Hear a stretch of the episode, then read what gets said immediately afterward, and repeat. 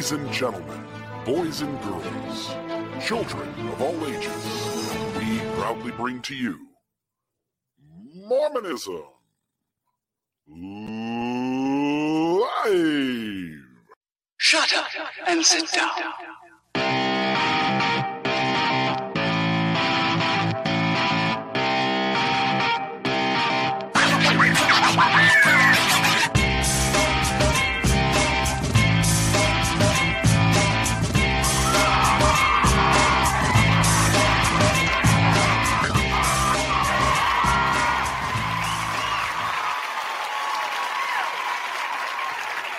RFM. How are you doing?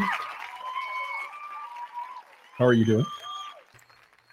Maybe I muted myself. I thought there's this deal that goes on that we all get muted when the intro plays, and sometimes it unmutes and sometimes it doesn't. And tonight it didn't. So I accept no responsibility for that.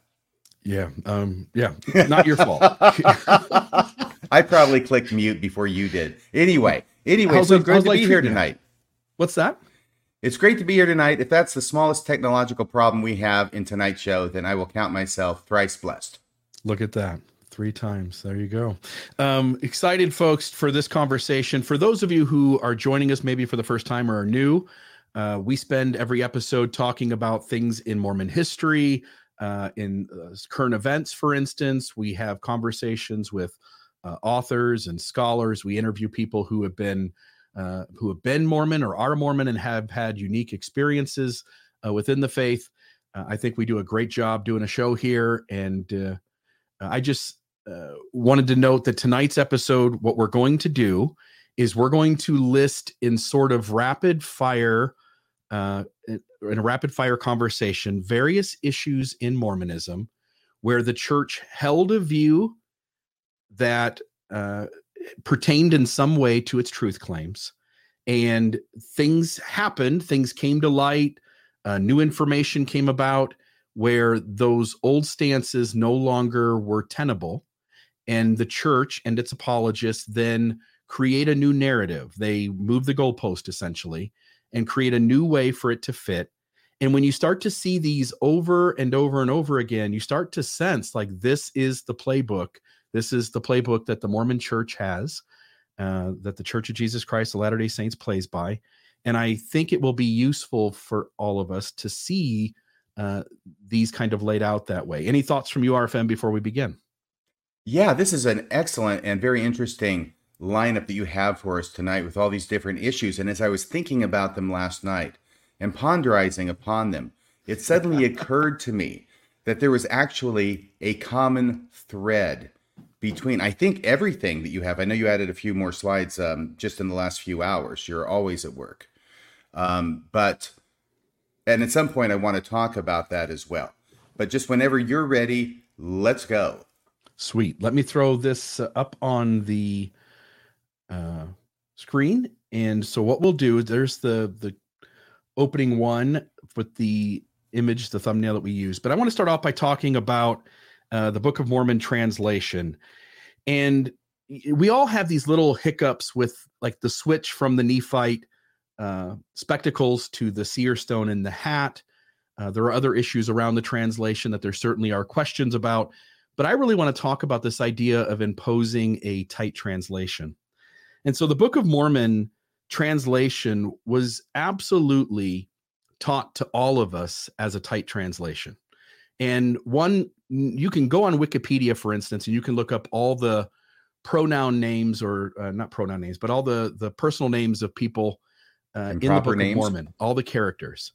And you can look at like uh, and Mahonri, which Mahonri Moriancumer is the brother of Jared, and he's named later in a blessing by Joseph Smith when he gives someone else kind of a blessing with that name. But there, these are places, locations that are in the Book of Mormon, Mahonri and Moriancumer. You got Abinadi and Abinadom, uh, uh, Helaman, Kishkumen, Lehonti. But even things like Nahom depends on a tight translation. When Joseph Smith says uh, cureloms and cumoms, and uh, I think it's Orson uh, Pratt who says that he's talking about woolly mammoths and elephants. It, that only makes sense if it's a tight translation. Uh, the characters of the Anthon transcript only makes sense if it's a tight translation, but it goes beyond that. You end up with the scribes and those who were present uh, described it as a tight translation. David Whitmer said a piece of something resembling parchment would appear, and on that appeared the writing. One character at a time would appear, and under it was the interpretation in English. Brother Joseph would read off the English to Oliver Cowdery, who was his principal scribe, and when it was written down and repeated to Brother Joseph to see if it was correct, then it would disappear, and another character with the interpretation would appear, David Whitmer. Joseph Knight Sr. Now, the ways he translated was he put the Urim and Thummim into his hat and darkened his eyes so that he could see the words a sentence at a time.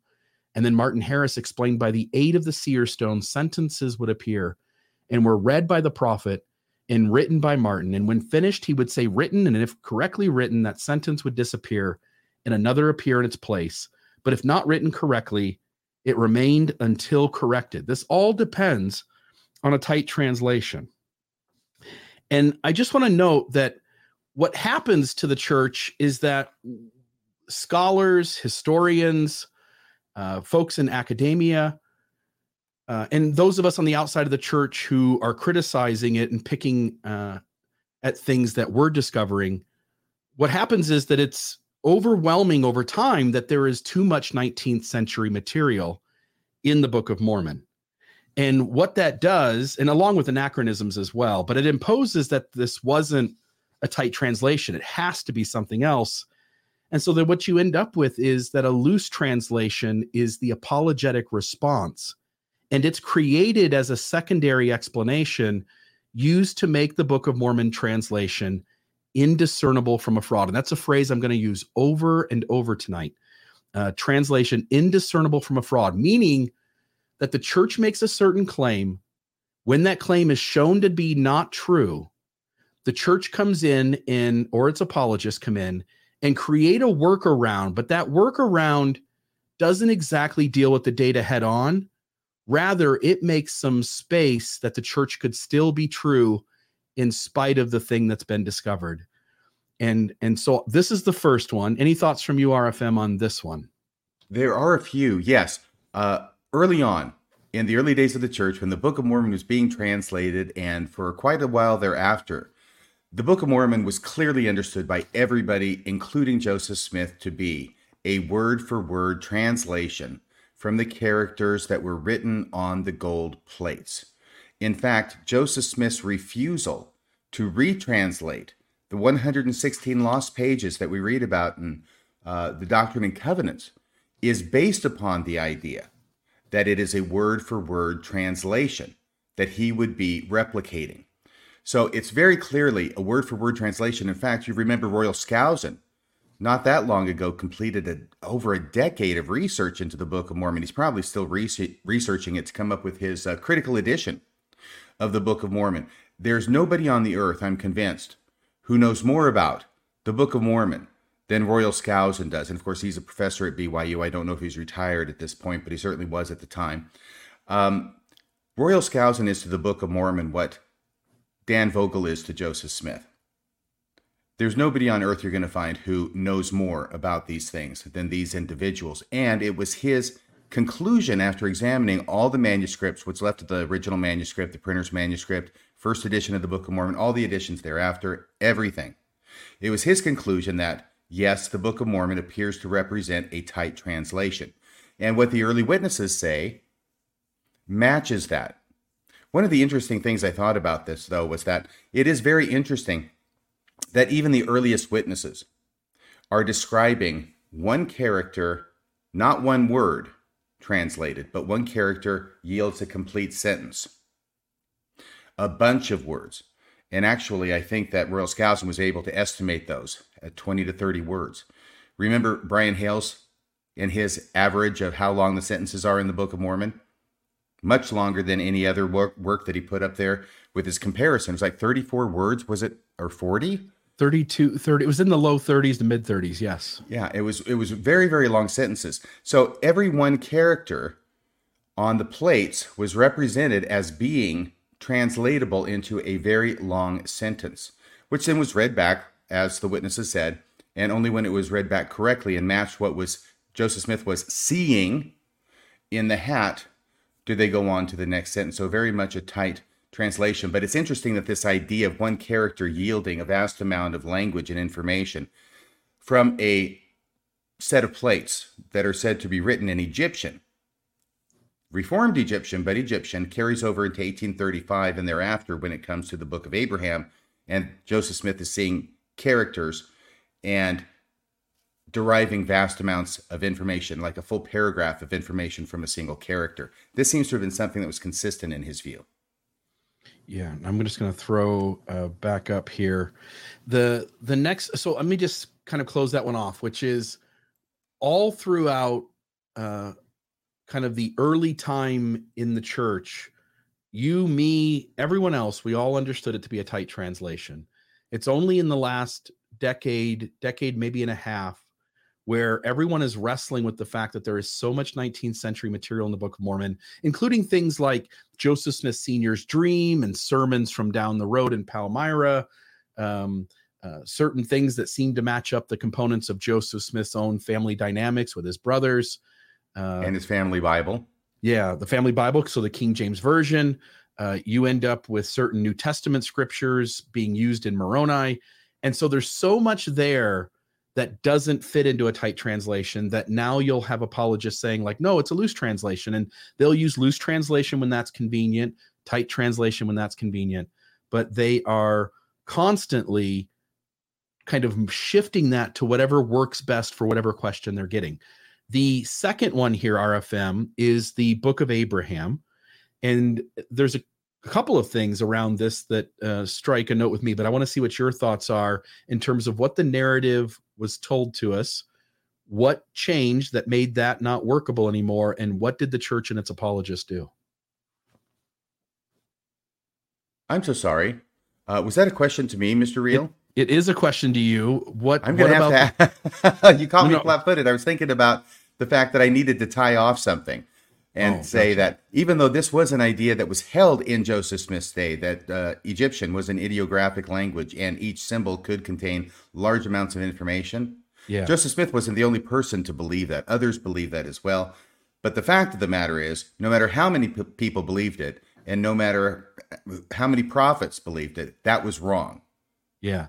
And speaking of Egyptian, uh, here on the Book of Abraham, uh, run us through what were the oh. truth claims the church made around the book of Abraham? What changed so that that was no longer tenable? And then how did the apologist and the how did the church adapt? I was just explaining this to somebody over the weekend who was not really familiar with the whole idea.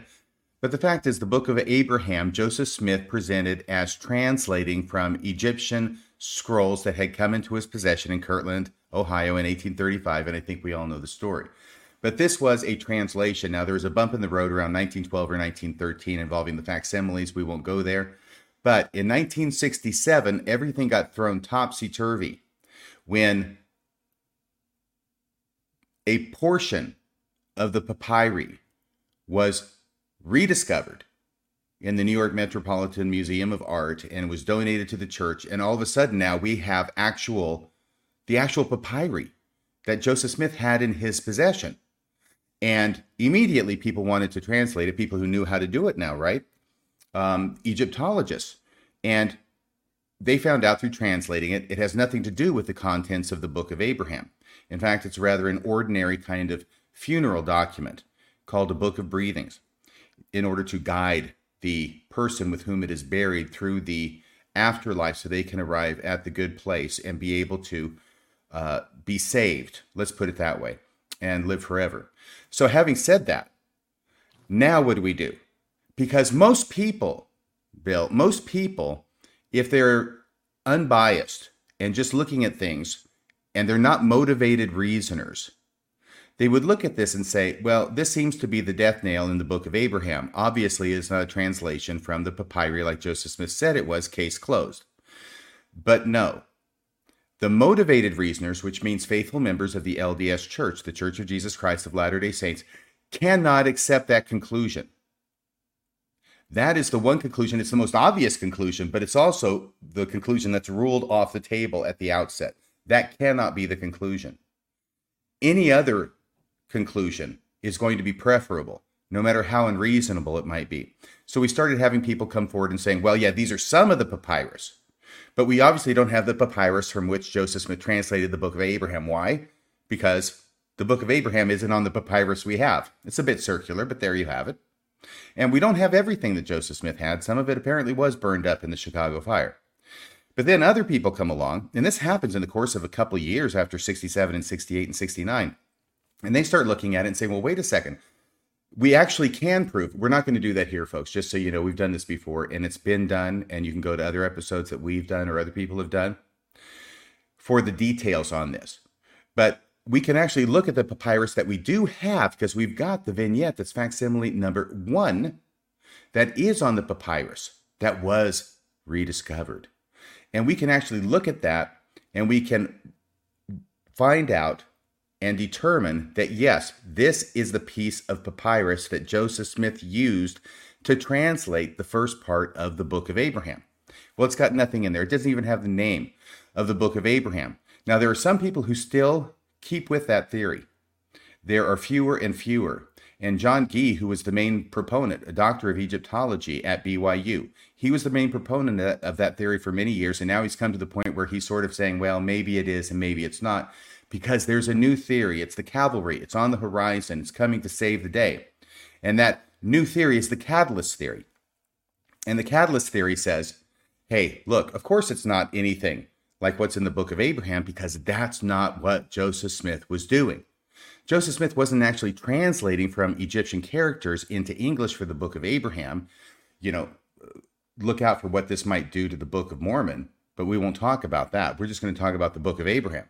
He wasn't actually translating from the characters. Instead, it was the possession of the papyri itself that catalyzed this inspiration and revelation in Joseph Smith. And even though Joseph Smith thought he was translating what's on the characters, Joseph Smith was wrong but what God was really doing was he was giving him a revelation separate and independent and apart from what was written on the scrolls in order to give Joseph Smith an authentic history about Abraham.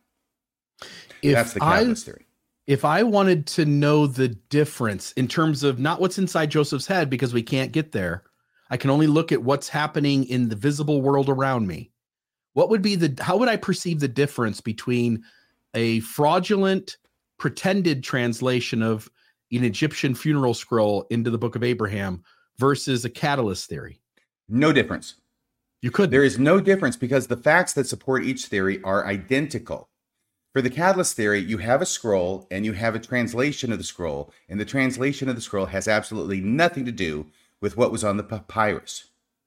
If it's a fraud, you have a papyrus and you have a translation, and what's written on the papyrus has absolutely nothing to do with what's in the translation. It's the exact same facts. That's why the catalyst theory is indiscernible from a fraud. Yeah. And it's on multiple levels, right? Like one of them is that we were told these were the writings of Abraham written by his own hand upon and, papyrus. Yes. And and that was the old stance that was imposed on us. But then when that doesn't match, we sort of go, well, we're going to kind of ignore that. We're not going to say that anymore. It's not the writings of Abraham written by his own hand. We're going to take that out. So you have the way in which the document was framed to us, that's incorrect. But then on top of that, you have all of these facsimiles, all of these uh, pictorials on the images, and Joseph Smith decides to tell the world what every one of these things means. And on yes. maybe two of them, there is a close enough plausible connection that apologists see it as a bullseye when in reality it's sort of a one-off and bill if i can just throw in right there apologists seeing bullseyes with that that means a tight translation you can't have both you don't get to have a catalyst theory and a tight translation at the same time if he if there are a couple of things that have some kind of general um, similarity to what's in Egyptian. I think we both know what we're talking about here. And you've got 50 things that don't. The two things don't make up for the 50 things that you don't have. Rather, they highlight the fact that the other 50 things are completely wrong. Yeah. If if you can get two things right, why do you get 50 things wrong? Coincidence right. is a word that comes to mind. Yeah. Yeah. And so not only does the church and its apologists no longer want to deal with, because the goalposts have been moved, deal with the fact that these were supposed to be the writings of Abraham written by his own hand. But also, they don't really want to sit in a long conversation discussing openly about how much of these items that Joseph uh, attributed uh, an English translation to ended up not being anything close to what he said. Right. And if you have a second here, oh, I love this slide. Oh, we will get that slide here in yeah, a second. You're good. Okay, so this starts to illustrate what came to me last night as I was just thinking about these different examples that you've come up with. And it seems to me that there is a common thread between them all. And I want to suggest this here as a way to perhaps not be or avoid being deceived by a fraud, whether it's a church, whether it's a religion, whether it's anything actually. This has, I think, a large application. It just happens to be something that's directly out of the LDS Church's playbook and something they use over and over and over again, which I think tonight will demonstrate. So here's what I call it I call it a retreat from the specific. And what that means is this is that the church has made throughout its history a number of specific claims about various things, but there's a specific claim out there. First specific claim about the book of Abraham, it was written by Abraham, right? Because it says, I, Abraham. Then we come along with the problem, okay? So that's the specific claim. But once that specific claim gets contradicted in a way that really can't be gainsaid, now what the church does, or what the proponent of that specific claim does, they could say, oh, you're right, I guess that claim was wrong. That's not something the church is famous for doing. Instead, what the church does is it's now going to take away that specific claim and instead it's going to make a more generalized claim within which that specific claim is subsumed, but also that can account for other different kinds of claims.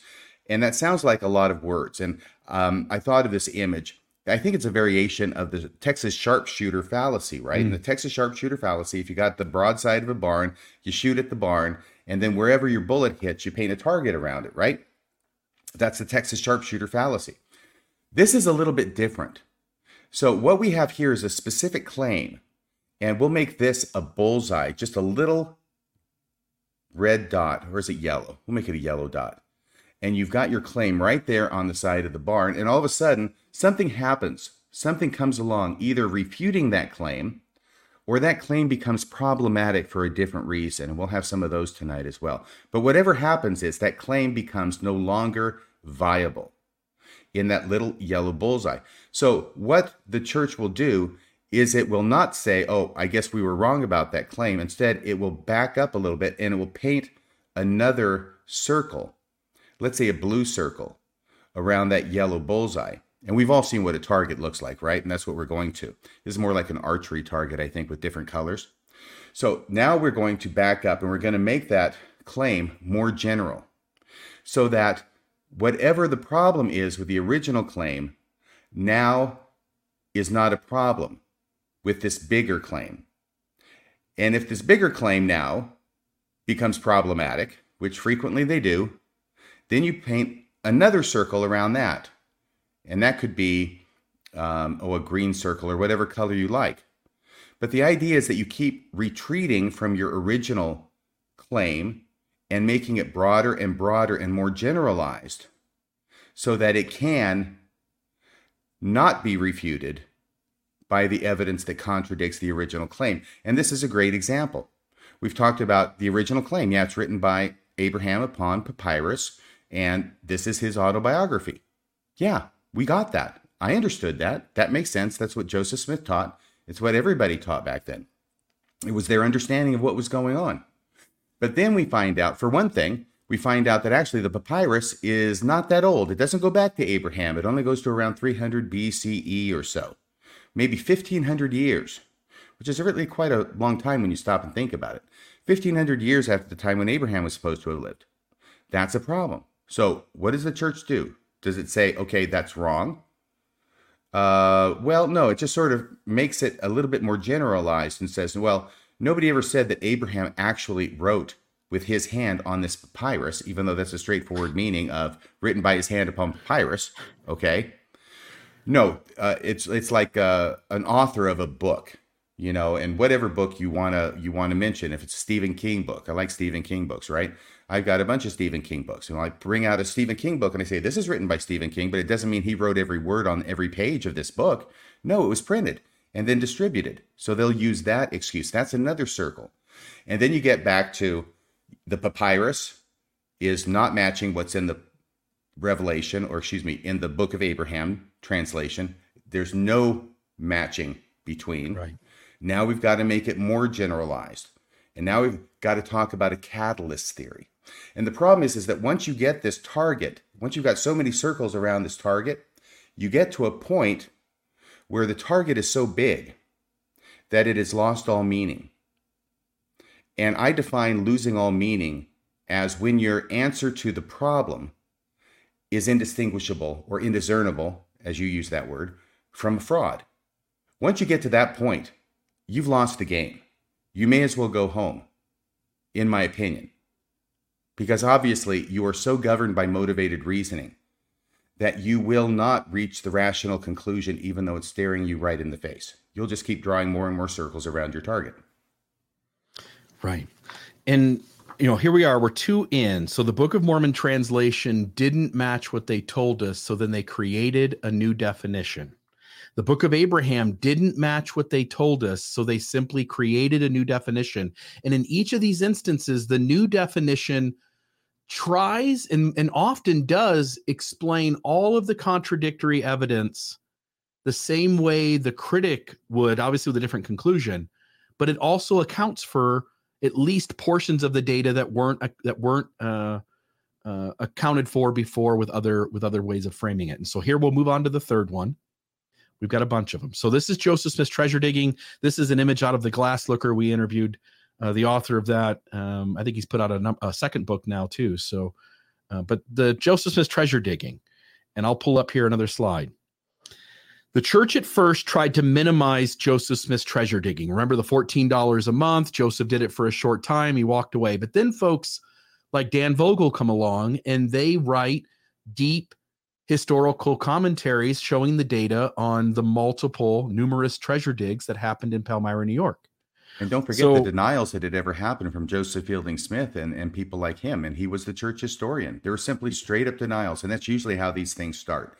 They start up with straight up denials and then evidence accumulates and then things start changing yeah and so they uh the trouble with treasure digging is that it demonstrates that joseph is using fictional tall tales and fictional treasures to manipulate and deceive people. Also it matches too closely. I look over on the far right there of the image. It, it's it's another buried the the gold plates in the story with moroni is another story of buried treasures that have the use of the seer stone in play, that use the hat, because the treasure digging stories also report that Joseph's putting the stone in the hat and blocking out light. The the the gold plates was also protected by a guardian spirit, Moroni, and it was buried in a hill. And this is all the same data points that Joseph uses over and over again in his treasure digging. And what the average, you know, person looking at this with a critical eye would go, what Joseph Smith is doing in his earlier days of treasure digging seems to be the same sort of thing he's doing with Moroni and the gold plates. And hence, it is almost assuredly a deception, just like the earlier practices were. But then you end up with someone like Mark Ashurst McGee, who comes along and he tries to reconcile the issue. And he says that treasure digging was a training ground for Joseph Smith, that by Joseph Smith playing in all of this fictional folklore magic, uh, by him pra- practicing treasure digging and deceiving people, he was learning to trust in the things he couldn't see.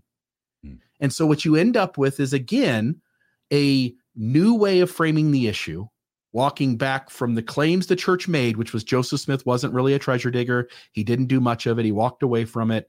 Of course, somebody restoring the gospel wouldn't be doing these things. And then when the evidence becomes overwhelming, we create a new narrative. We move the goalpost once again. We create a new narrative that explains the earlier problems in a way that still allows faith and makes it on this issue indiscernible from a fraud. Okay, next. The new and everlasting uh, covenant. Um, you and I were talking on the phone today about this. I went back into all of the. There's a. I don't know what the website is offhand. If somebody knows it offhand, please put it in the links because uh, it's a great place to look up old conference talks. As much as Oaks and Ballard like to talk oh, about LDS, how the uh, corp, conference corpus. yes, you got it, nailed it. And you can search up anything all the way back. Anything said in general conference Yes. uh, will be in there. And I looked up Even new and before everlasting. 1970. Yeah, 1972 or something, right? 71, I think, is as early Yeah. as the church website goes. Right. And uh, when I looked up the new and everlasting covenant, I found hundreds of quotes. And what I what I have always thought is that the new and everlasting covenant is plural marriage. And when I went back to find these quotes, that is uh, at least in part absolutely true. What I mean by that is this: the new and everlasting covenant has been changed. It used to mean, at least in part, plural marriage, and today it's been changed to mean the gospel of Jesus Christ and sealing powers and uh, uh, eternal marriage, but not requiring that plural marriage be part of that definition. Right. But when you go back to the early uh, church documentation, you see that new and everlasting covenant is used to represent uh, sealing power and uh, the gospel in some ways, but it always seems to also include and not be able to be separated from plural marriage. And uh, I want to show some of these quotes. So here we have Joseph F. Smith. Some people have supposed that the doctrine of plural marriage was a sort of superfluity. Is that how I say that right? Great. Or non essential to salvation or exaltation of mankind. I want here to enter my solemn protest against this idea, for I know it is false. See, Joseph F. Smith in the Tabernacle, July 7th, 1878, is saying what church leaders taught back then, which is that the doctrine of plural marriage is not an extra. It's not a superfluity. It's not a non essential. It is essential to the idea of salvation and exaltation of mankind. These Yeah. are the kind of quotes you don't hear about in church meetings nowadays or in general conference. because the definition it's a sleight of hand uh, they told you to focus over here right and actually the trick is going on in the other hand Right. Here's the Um, narrow, here's that narrow target, right? This is what new and everlasting marriage. covenant means. And when you get in trouble with that, because now we're not practicing polygamy anymore, and if polygamy is or has to include, be included in the new and everlasting covenant, then we're out of luck because we don't have the new and everlasting covenant anymore. Okay, we're going to broaden it and make it the entire gospel. yeah By the way, another thing that's just like that, Bill, which I thought of right before the show, uh, the Book of Mormon, First Nephi, Great and Abominable. The Great and Abominable Church. What was that according to church leaders, including Bruce R. McConkie? and the book of mormon seems to be describing it which is the catholic church It is, of course, it's the Catholic Church. I mean, my gosh, you'd have to be uh, blind, deaf, and dumb not to realize that that's the Catholic Church being described there. And in fact, that's what Bruce. McConkie and all the leaders of the church for many, many decades said until that became problematic. Now, this wasn't problematic because it was quote unquote refuted, like other examples, but because it became politically problematic. And we didn't want to be slamming the Catholic Church so overtly. So the definition then changed from the specific Catholic Church to, oh, now it's just describing any organization of whatever kind, religious or political, or any kind of an organization that's opposed to the true church of God. It's the same playbook. You see it over and over again. yeah and these quotes get worse uh, brigham young now where a man in this church says i don't want but one wife i will live my religion with one he will perhaps be saved in the celestial kingdom but when he gets there he will not find himself in possession of any wife at all and he will remain single forever and ever uh, he's going to be in one of the two lower levels of the celestial kingdom, is what Brigham Young is alluding to, of course. Yeah. Uh, Orson Pratt, if plurality of marriage is not true, or in other words, if a man has no divine right to marry two wives or more in this world, then marriage for eternity is not true. That is And so important. That's why you highlighted it, isn't it? Mhm. Because eternal marriage was synonymous with plural marriage. We just heard it from Brigham Young. If you marry only one wife and you don't take another wife in this life, you may go to the celestial kingdom, but you won't be in the top level and you'll end up there with no wife at all because she'll be taken from you and given to somebody else. And Orson Pratt is repeating the same idea here. When section 132 is given to the saints, it not only is eternal marriage, but it is in a cancerous knot with plural marriage. They're not separable. And that's what these teachings are trying to say. The church wants to say it's just eternal marriage, but they're playing word games. And we'll even see by the couple, the other two quotes here, uh, that that is that becomes quite apparent. Uh, so Orson Pratt finishes off, and your faith is all vain, and all the sealing ordinances and powers pertaining to marriage for eternity are vain, worthless, good for nothing. Brigham Young, monogamy or restrictions by law to one wife is no part of the economy of heaven among men. Right. So I'm going to get to the end here. It is the only popular religion there, for this is the religion of Abraham. And unless we do the works of Abraham, we are not his seed and heirs according to his promise. We believe in Jesus Christ, the mediator of the new covenant. The whole, if you run and read the whole quote, pause it, read it. But Brigham Young is absolutely talking about polygamy.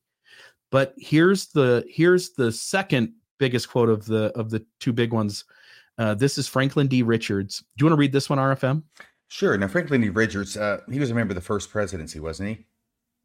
I believe so, but certainly in the top 15. Yeah. It was difficult for men and women from all parts of the world who had lived in the. Mon- mo- now, I'm going to get it. You want to help me with this one? Mo- monogamic. Monogamic. Sounds good. okay. it was difficult for men and women from all parts of the world who had lived in monogamy, in the monogamic order, all their lives to accept this doctrine of the eternity and plurality of marriage. Well, no duh, Franklin. Eternity and plurality. Again, cancerous knot. Mm, very good. It was, quote, a new and everlasting covenant. And maybe there's an end quote after that that was omitted. And if ye abide not, that covenant, then are ye damned, saith the Lord. No, there's the end quote. This was the obligation that was laid upon the prophet Joseph, and through him upon the true believers of the church, even all who were worthy to accept of these obligations. It was herein that the elders and their wives extended their faith, enlarged their obedience, and accepted the terms of the new and everlasting covenant, extending not through time only, but eternity also. Yeah. Now I ask, who is injured by a man taking a second wife? Well, other than the second wife and the first wife, I'm not sure. Um, now I he doesn't seem to take women into account at all when he's asking this rhetorical question. Now I ask, who is injured by a man taking a second wife when the wife he now has is agreeable and it is mutually understood between her and him and the newly affianced, i.e., second wife, it being entered into with a mutual understanding and a mutual agreement according to the law of God. I ask, who is injured? Wherein consists the crime of bigamy? And I don't have the finishing sentence there. I must have accidentally copied too much. But it is crystal clear from the quote from Brother Richards that the new and everlasting covenant includes eternal marriage and plurality of marriage and he goes at least twice here mentions it as the new and everlasting covenant and he is talking about plural wives. You can't argue it. There's not any other way around it because he's talking right. about the bigamy and who's hurt if somebody marries a second wife. But it gets even worse. And we've covered this before. You'd want to go back and uh, and watch that episode. I thought was a beautiful episode on this uh, event in church history. But jesus himself according to john taylor came and visited him in 1886 and gave him a revelation. This is in the moment where the church is scared to death. It's about to be uh, gone after by the US government and that it's going to lose all of its property. And John Taylor is worried like hell about continuing polygamy. And he asked, you know, again, supposedly in prayer, he asked Heavenly Father and the Savior, what is he to do? And John Taylor reports in his own words, his own writing, that Jesus Christ himself shows up and says, My son John, you have asked me concerning the new and everlasting covenant, how far it is binding upon my people. Now, you can't make this mean just internal marriage because the church could discard polygamy easy, hang on to eternal marriage, and the US government wouldn't give two licks about that. There's no mm. reason to fret if the new and everlasting covenant only means eternal marriage. Good point. So, what does the Lord say? Thus saith the Lord All commandments that I give must be obeyed by those calling themselves by my name, unless they are revoked by me or by my authority. And how can, and Jesus even basically says here, even he can't revoke it. How can I revoke an everlasting covenant? For No, I, the Lord, am everlasting, and my everlasting covenants cannot be abrogated nor done away with, but they stand forever. And then at the end, what does he say? He says, I have not revoked this law, nor will I, for it is everlasting, and those who will enter into my glory must obey the conditions thereof. Even so, amen. Jesus Christ himself in 1886. And only four years later, with the 1890 manifesto by Wilford Woodruff, the church begins to go down a new path where they separate the new and everlasting covenant, meaning plural marriage. They begin to only assign it to meaning eternal marriage or the gospel in general. And they they lie about knowing this revelation's in existence. And they do not canonize this revelation. It gets stored away. Uh, a few of the 12 know it exists. Few members of the first presidency know it exists, but they essentially disavow it.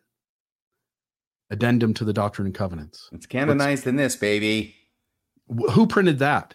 Well, I'm expecting it's some group. It's called Christ Church 2022. Hmm. And uh, I'm guessing it's some uh, group that thinks Probably that does polygamy. polygamy is still a thing. Yeah. Jesus himself said that polygamy is part of the new and everlasting covenant, and he can never do away with it. And so, once again, you have the church, as you pointed out, making the bullseye much bigger. It includes a lot of things, but now it does not include plural marriage. That can be done away with. And uh, the church has made it by disavowing this 1886 revelation, by lying about it. The church creates a space where the dominant narrative in front of its members make it so that those members cannot figure out what actually happened, hence making this issue indiscernible from a fraud. All right, temple ordinances can't be altered. I you had uh the book The Teachings of the Prophet Joseph Smith. Yes. Don't we all? Didn't we all? we I should. so. I read I've it several somewhere. times. It's, it's an orange cover. Mine was Oh. blue, but that was Yours kind was of a blue. newer one. Oh yeah, yeah, yeah. I, I think I have. uh Yeah, yeah, yeah. The old kind of cardboard binding uh, on those. Yep. Um, yeah. Joseph Smith says ordinances instituted in the heavens before the foundation of the world in the priesthood for the salvation of men are not to be altered or changed. All must be saved on the same principles.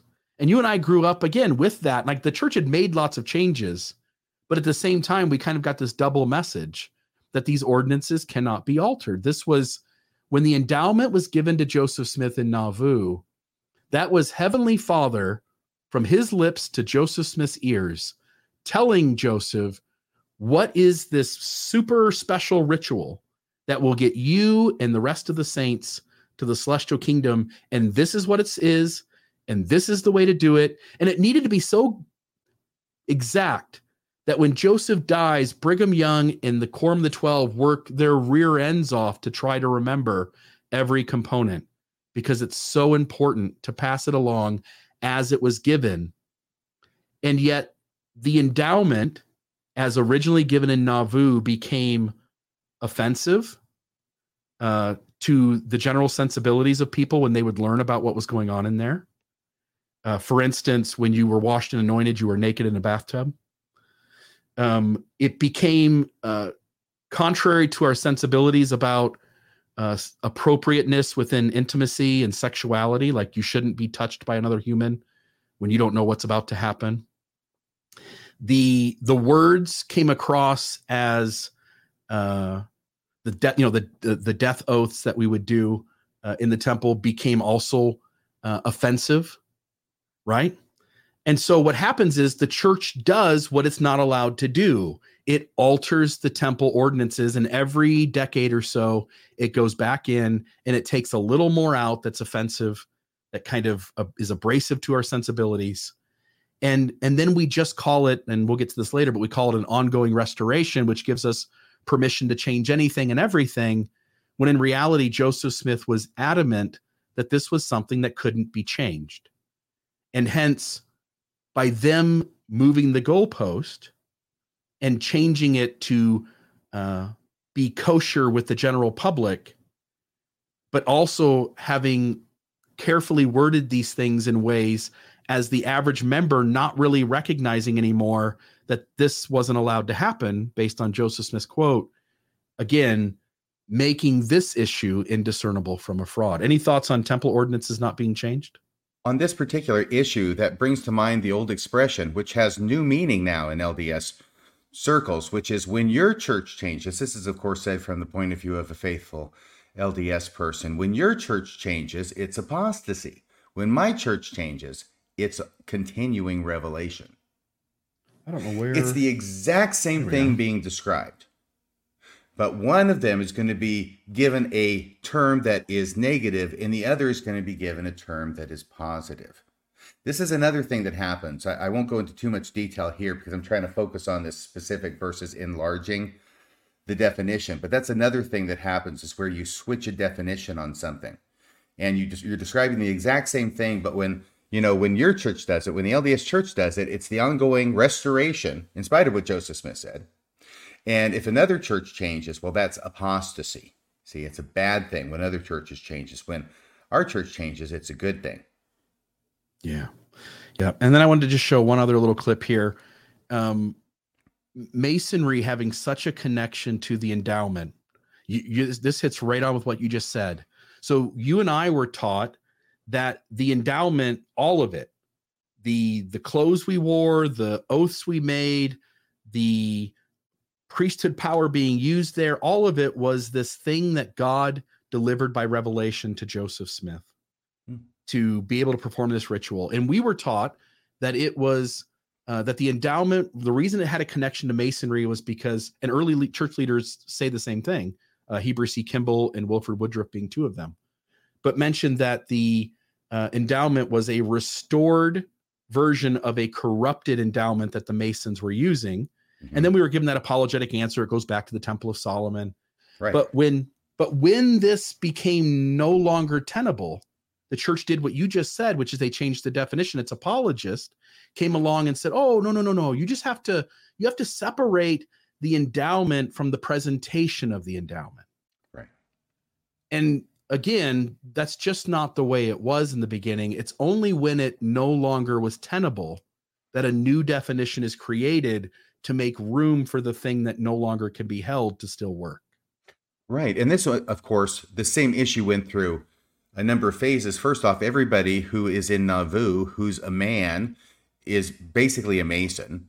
And they're also Mormons who go to the temple. They know the similarities. They talk about them. One of them, I don't know if it was Heber C. Kimball, I think it was, talked about the temple endowment as being celestial masonry. That we have the pure thing, they have a corrupted version. Well, time goes on and that gets lost and forgotten. And I came about in an age when I am hearing from people who are reputed to know what they're talking about, who are members of the church, there is no connection between the temple and masonry. I'm just mentioning that because that was an earlier manifestation of this argument. It's complete denial. There is no connection between the temple and masonry. And that was effective as long as there were no Masons who were also Mormons. Because you kind of have to be both to know, or at least to be able to read the literature, the exposes about either Masonry or Mormonism, and you do the math, and you already had some images of that up there on the uh, screen. But now that this information is getting out once again, once the information is getting out, and it is indisputable that there are obvious connections and multiple connections between Masonry and Mormonism insofar as what goes on in the LDS temple, then they have to go to what you were talking about, Bill, right? Well, that's not important. This is just it's like the the conveying vehicle, the um, the thing that's carrying forth this this endowment, this this power. And Joseph Smith used masonry in order to do it. Yeah, hmm. this is almost like God used Joseph Smith's treasure digging in order to prepare him to become a prophet. It strikes me as a similar argument to that. Yeah. And Maybe once again, like you in, said, it's indiscernible from a fraud. It is indiscernible. Now, the point at which the church has come to, excuse me, I, am sorry for No, interrupting. no, please, you're good. But to say that Joseph Smith, who was made into a Mason, uh, a third degree Mason, I think, on the spot. In like 24 hours. Yeah. Yeah, in Nauvoo, which is remarkable. I mean, this is like, I, I've never been a Mason, okay? I've been a scout before. I've never been an Eagle Scout, but my understanding is this would be like becoming an Eagle Scout on the spot. You just joined the, the Boy Scout troop, you're an Eagle Scout. Okay, 24 hours. How does that happen? Well, certain rules have to be bent, obviously. So uh, you've got the situation where uh, jo- Joseph Smith becomes a Mason. There is a Masonic temple in Nauvoo, which they don't even call the Masonic temple anymore. Remember, it's the cultural hall, is what the church calls it in Nauvoo. Yeah. But it was the Masonic hall, and you've also got the temple under construction, and they they are so similar to what's going on that it looks like, for all the world, Joseph Smith is using his experience in masonry in order to put together his presentation of the endowment for the temple. That's what it looks like. It looks like there's a lot of borrowing going on, and that this is what's really inspiring him is this masonry. And whether you look at it as Joseph Smith just putting things together and cobbling them together from masonry and from some scriptures that he's come up with to come up with his drama that he's going to call his endowment when and of course in the Masonic temple you have a drama as well. It's not the exact same drama, but it's a drama with characters and there's a presentation. How is that any different than simple fraud? Right. you get to the point where it looks like a fraud, but we're going to overlay it with a very complicated faith based rationale to explain it as something different than a fraud. But the facts of them, they're immaterial. I mean, the facts are indistinguishable from being a fraud. Yeah. And just to note, sort of a side tangent, but just to note that at a moment when Joseph Smith is beginning to get fast and furious with implementing polygamy and needing secrecy, he uses the rituals of a system that he sees the successfulness of its ability to keep secrets. Right. Yeah. And I just want to note Maven pointed this out, and this was actually one she was going to talk about. She's got some audio issues tonight. Uh, so I'm going to put this back up on the screen. Yeah. But I want to note Joseph Smith was adamant that the reason ordinances can't be altered is because all must be saved on the same principles. But I'll give one example, and this was one she noted.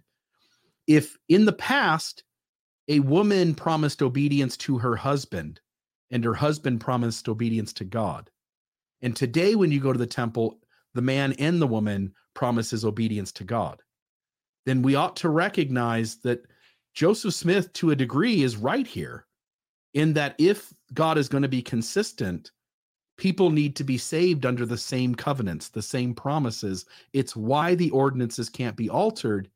And if one generation promised obedience to their husband and another generation promised obedience to God, then are are all being saved on the same principles? And it seems like maybe not.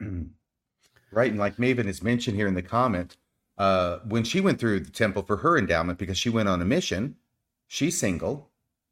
When she went on uh, her mission, she goes to the temple and she goes through her endowment from the woman's point of view, covenanting, covenanting. Let me think here. She covenanting to a non-existent husband. They don't change the language if you're single or if you're married for the women. Uh, I don't know if they do for the men, but I'm not sure it makes that big a difference. No, for the men, it doesn't make a difference because we're just coveting to God. It doesn't make any difference if we're married to somebody or if we're single. But for the woman, for Maven, she goes through a number of years ago and she covenants to obey a non existent husband. And now today she covenants if she goes to the temple directly with God. Yeah. And this whole thing about Joseph Smith, I mean, this is one of the things that really was attractive to me and to many people, I think, about mm-hmm. Mormonism is that there's this egalitarianism. There's it's, it has this democratic impulse, and that it's based in fairness. And this is something that I think that led to baptism for the dead, etc. But the idea being that in order to be saved, we all have to follow the same ordinances. We all have to follow the same rules, the same playbook. You don't get a benefit just because you're born at one time or an, uh, or another, or you happen to be in a certain place in the world versus a different place in the world. Everybody, all the way back to Adam, has to be saved on the same principles. You start monkeying with that when you change the ordinances and the principles, because then it starts to create the problem that Joseph Smith was trying to correct. Yeah. Okay, let me put this back up. So the the next one I want to mention was the racist priesthood and temple ban. One, Mormonism was absolute that people of color were cursed with a dark skin. They were less valiant in the premortal earth life. And Brigham Young, as we talked about either last week or the week before, maybe two weeks ago, Brigham Young prophesied on four occasions that that curse would not be removed until after the uh, the millennium. Um, but Mormonism then obfuscated the issue, pretending to admit the ban was wrong, but then through carefully worded statements such as Elder Oaks uh, that we played uh, a couple weeks ago, that they're actually holding on to the ban still, and that they're pretending that the theories never were doctrine, but were just theories. That the brethren had just spoken their opinions and they didn't really have any spiritual insight and and regardless of whether they knew by the holy ghost those things were true whether they imposed on others that get in line that these things are true or else you're going to be in trouble or that the membership of the church knew by the holy ghost that those theories were true. Because there is no question about this leading up to the 2013 gospel topic essay. There's no one in the church who's formally saying uh, in church uh, avenues that that this ban these theories behind this ban aren't true. Um so they've misrepresented brigham young's four prophecies on the curse and they've made it so that this issue is so muddied that unless somebody really wants to spend a lot of time diving into it they've made it like this simple hey 1978 came we got a revelation the theories aren't we've disavowed those. It's so unfortunate that our past leaders were were full of racism. Uh, as elder oaks says the the ban itself is still from god and we make it so that members don't have a safe space to explore the question about how fallible can prophets be and at what point is the fallibility so serious that maybe you're better off not following these men who claim to be prophets Right. The church has managed to twist itself into the position now of teaching in authoritative sources such as the essay on the church website that Brigham Young is wrong or was wrong about the curse of Cain being the cause that blacks could not hold the priesthood or go to the temple. So he's wrong about the curse of Cain, but Brigham Young is right about the priesthood and temple ban on which it is predicated, on which the curse of Cain is predicated. So, in other words, he gives the reason for the ban as the curse of Cain. The church today says he's wrong about the curse of Cain, but he's right about the ban. Right. That doesn't make much sense, does it? That's a hard sell to make. Yeah. The next one's one that uh, you're familiar with. This is the Adam God doctrine. Which one of those is Adam? I always get confused at this point. Well, I've got to assume that Jesus is the one on uh, the left of the screen because I picture Jesus as a little more feminine and a little more uh, softer facial features than Adam, who had to uh, work by the sweat of his brow among the thorns to to produce crops and as he named all the animals. That guy sitting there on the left, he reminds me a little bit of Doug Henning.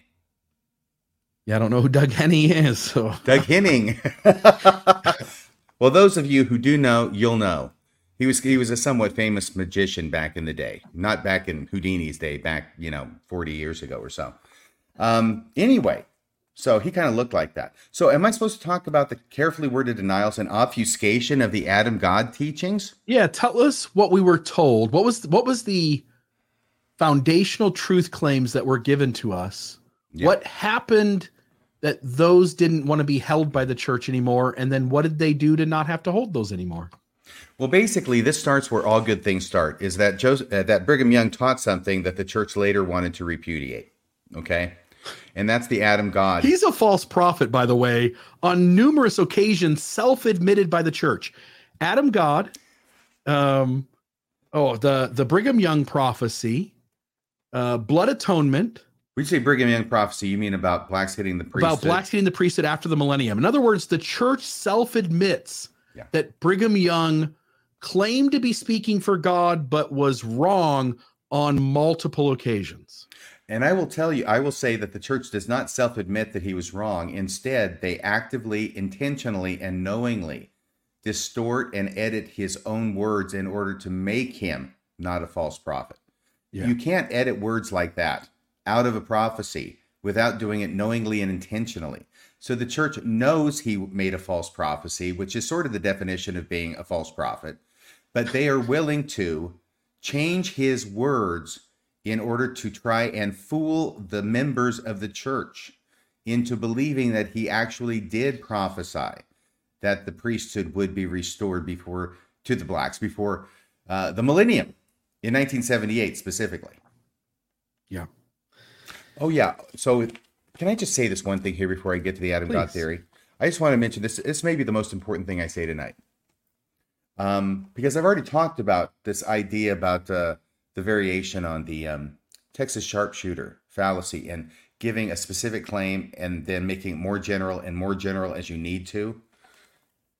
I did want to mention this though, is that because this is something that's very commonly done uh, in the church and outside the church, that this is the rule that I derived from that is that one way to prove the church false, because that's kind of what the subject of tonight's show is, isn't it? it is how you could know whether the church is true or whether it's a fraud. Although I'm going to be a little funny at the end when I answer that question, but go ahead. Okay, okay. Um, but one way to prove the church or anything false is if you do not allow the refutation of a specific claim to be redefined as a more general claim that remains unrefuted. So if you're aware of this technique, and after tonight's show, you should be able to spot it. Like, you know, whatever down the highway, raccoons, uh, mailboxes down the highway. You should be able to see them readily.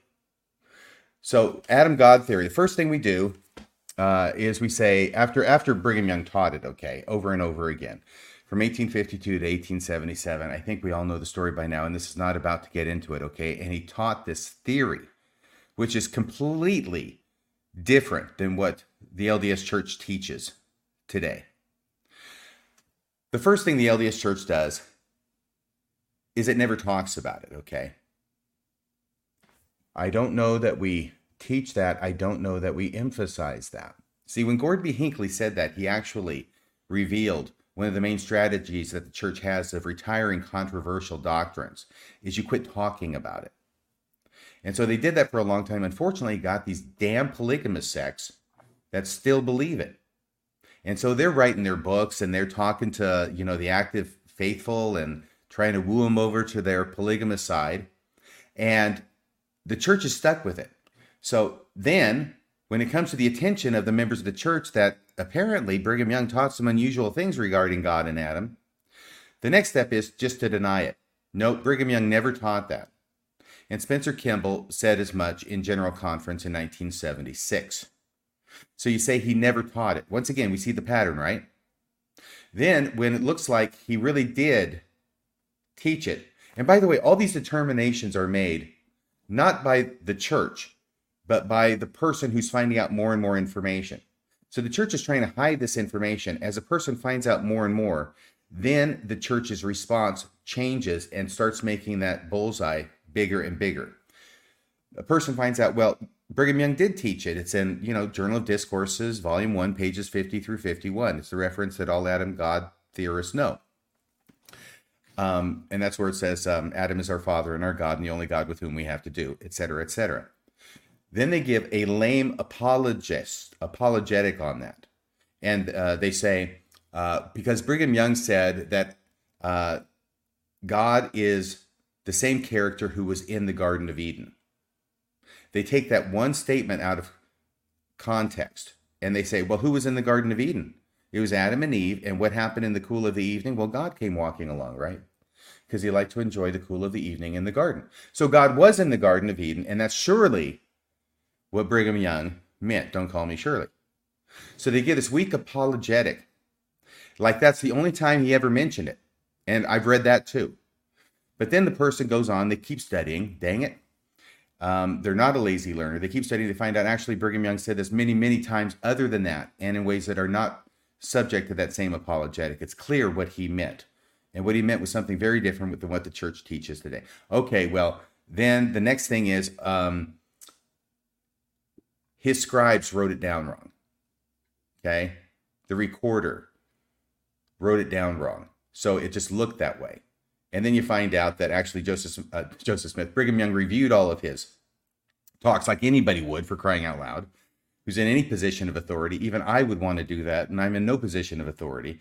Before something I say gets published, yeah, I'd like to look at it first and make sure that you got it down right, or maybe if there's any changes I need to make in it, if I got something wrong.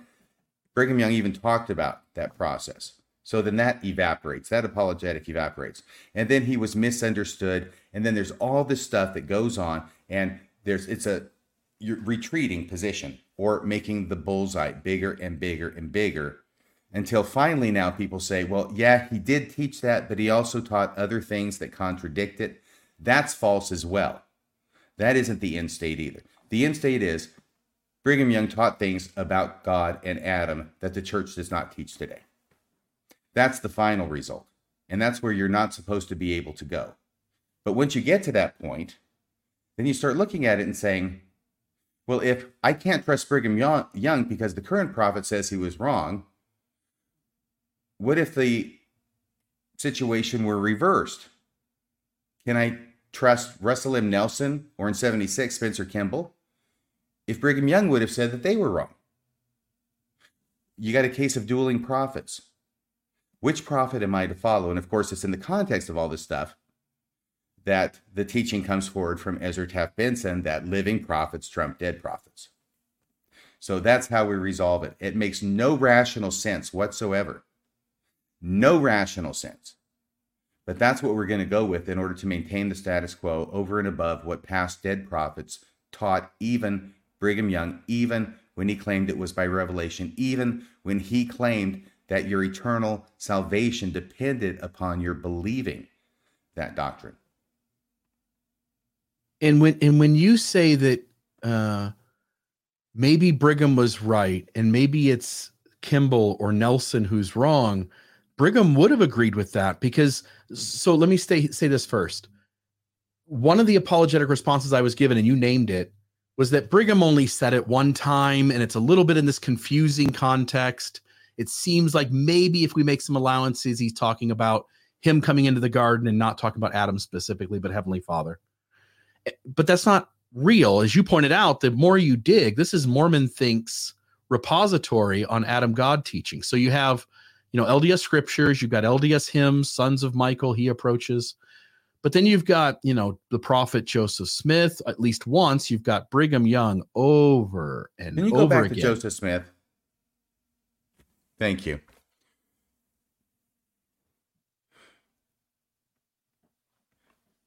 So right now RFM's reading the Yes, I'm sorry. I'm sorry. Quote. No, yeah, those. I'm familiar with.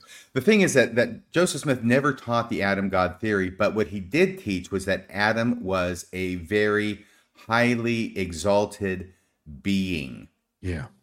and he stands at the head of the human race. And if we can trust the way the temple endowment is now as the way it was that Joseph Smith presented it, he becomes in effect one of the Godhead of Elohim, Jehovah, and Michael who create this earth. Right. And then we've got Brigham Young over and over again. And Brigham Yeah. condemned those who would not get on board with this teaching. And he says he knew by the Spirit that it was true, and that many of the saints knew by the Spirit it was true. Mhm. And it's over and over again. And then Heber C. Kimball testifies of it. And then you've got Orson Pratt uh, saying some things. You got Wilford Woodruff. You've got uh, Abraham H. Cannon. And by the way, I put this link in the comments section. I'll, I'll include it in the show notes. You can go read all of these. Eliza R. Snow. and then other primary sources. This was said over and over and over and over again.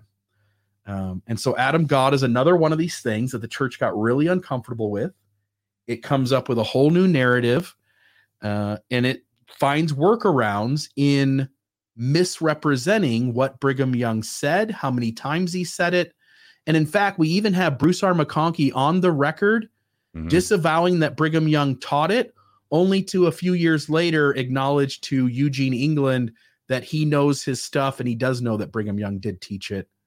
So you have church leaders picking which audience knows and doesn't know what they're going to say and they couch their answers based on whether they'll get pushback from a informed intellectual or whether they're talking to just the run of the mill members of a of a ward or a stake.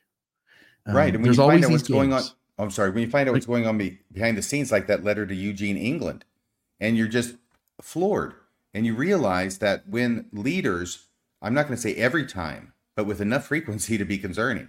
When they're speaking in general conference or giving speeches at BYU or whatever it may be, it's kabuki theater. They are not actually representing the truth as they know it to be. Instead, they are trying to put the church as an organization in the best light possible. And if that means we have to cover up, if we have to obfuscate, if we have to change history, if we have to even gaslight, we're going to do that because making the church look good is the prime directive. I think we'd also have to be honest. There may be some of these questions that there is no answer to. Yes. Those, I think, would be the ones we avoid.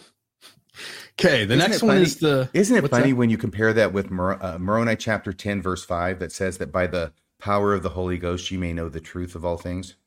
Yeah, you should be able to answer any question if you're a prophet, seer, and revelator. That's what Moroni chapter 10, that's what the Book of Mormon says. You can yeah. know the truth of all things. And if we take that one passage, chapter 10, verse 5, Moroni, literally, which I think we're supposed to do as believing Mormons, right? Then what Elder Ballard is saying apparently is tantamount to saying that he doesn't have he doesn't have access to the power of the Holy Ghost. Not only does he not see Jesus, he can't even have access to the power of the Holy Ghost to know the truth of these questions that he says are so hard that we'll just avoid them altogether. Yeah. And what seems sort of funny to me is the questions they choose to avoid are the ones that when you're honest it doesn't look good for the church. Yeah, it's just a coincidence, I'm sure. All right, so first vision by the way, that Moroni scripture depends on whether it's a tight translation or not. If it's a loose translation, then who knows whether that's what Moroni said and if that's the real rules of the church. Ah, Good point. Okay. First vision. Joseph Smith gave four first-hand accounts of his first vision. They disagree on his motivations, what he experienced, who he was visited by, etc., etc. Yet leaders, in order to deal with that, hid accounts away, dismissed differences, minimized contradictions, so as to make this issue indiscernible from a fraud we were all taught, you, me, and everyone from my generation and before, for sure, you and I were taught only that 1838 account. And it was as if that was the only record that existed on the planet about what Joseph Smith experienced. And we just took it for granted that it just didn't get told or written down very many times. And that was the only place you really had to go for a concrete record of what Joseph Smith experienced. Little did we know there were two other accounts, the 1835 and the 1832, that had pieces of the narrative that didn't mesh with the official account that we were given because church leaders were so uncomfortable with it that Joseph Fielding Smith cut it out with a penknife and stuck it in the vault and only told the people he thought he could trust about these about what he called as a peculiar first vision account. And I would even amend that to say he didn't show it to anybody that we know of, even people, whether he trusted them or not, unless they went over his head to the first presidency and got approval from them. Because he says, I'm not showing it to you unless the president of the church tells me I got it. Yeah. And then put them under solemn oath that they won't tell anybody else about it. And like these other issues, one of the accounts says that Joseph Smith uh, knew all the churches were false when he went into the grove. And another account says he didn't know that any of the churches were false when he went into the grove. Mm-hmm. And people like Stephen Harper come along and they create the mental gymnastics of going, well, they could both be true. He could be thinking one thing in his mind and another in his heart. hmm And that's the apologetic response that Stephen Harper gives, which is, as you point out, just make a bigger circle, just make a bigger bullseye, let Mhm. more things fit into it. And if you need to, dismiss the one thing that doesn't fit. And what they've done in the Saints book, as well as in this neat little five minute uh, movie that they have playing at the Church History Museum, which I was able to see when I was down there in this past July for, I almost said Thrive, but this would be Sunstone, right? Have you ever seen that? It's like a five minute movie about the first vision. And what they do there is they do exactly what they did with the, the Saints manual. It's now they take all four of these and some others that are secondary accounts and they make one narrative out of all of them. Yeah. Now, of course, when they do that, what they're doing is they're they're telling the traditional story, taking pieces from each narrative, with the idea or the implication that they are now accounting for all the narratives. When hmm. actually, what they're doing is they are, of course, not taking the pieces out of the narratives that contradict each other. Those are left to the side. Another thing that's amazing to me is that I grew up with the 1838 um, account, the one that's canonized, right?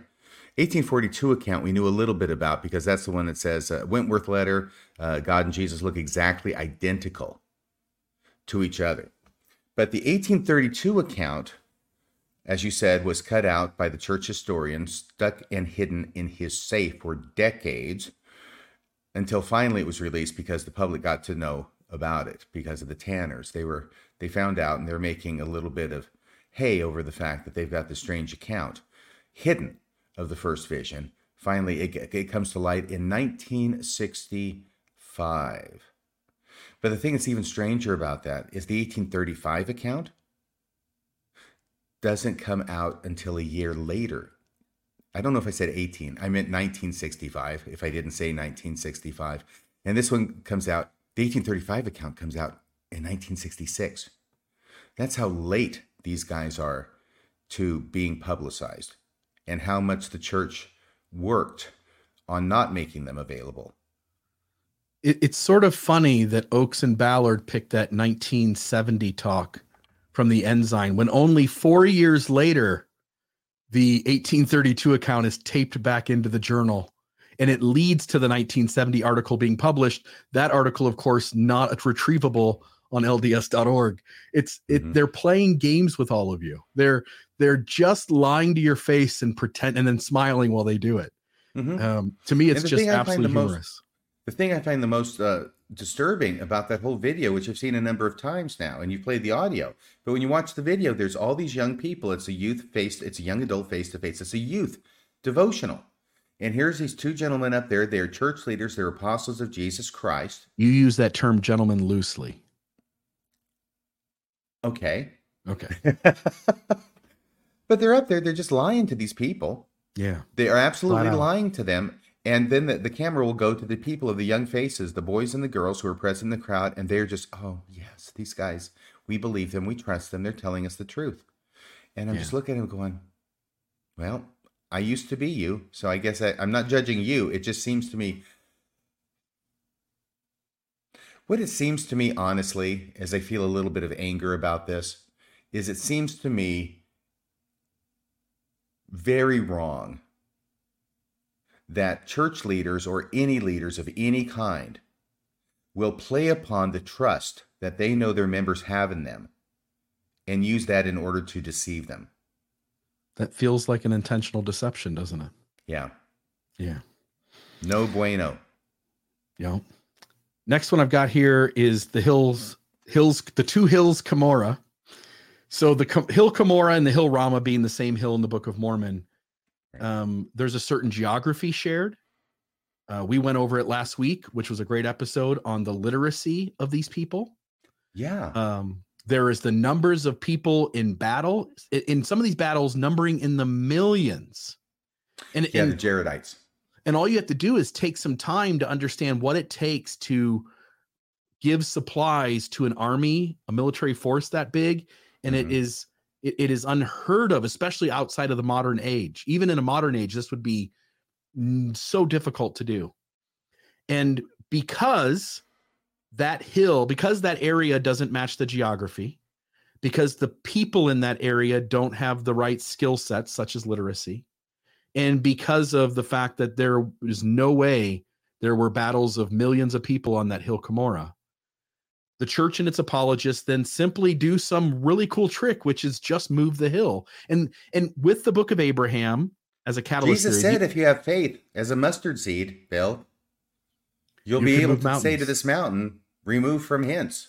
yeah, and there it went. Now it's in now it's in Peru. It was a big trip. Just like with the catalyst theory, you only invent the catalyst theory because the theory you were told worked no longer works. Like you don't need a catalyst theory. You've said this before.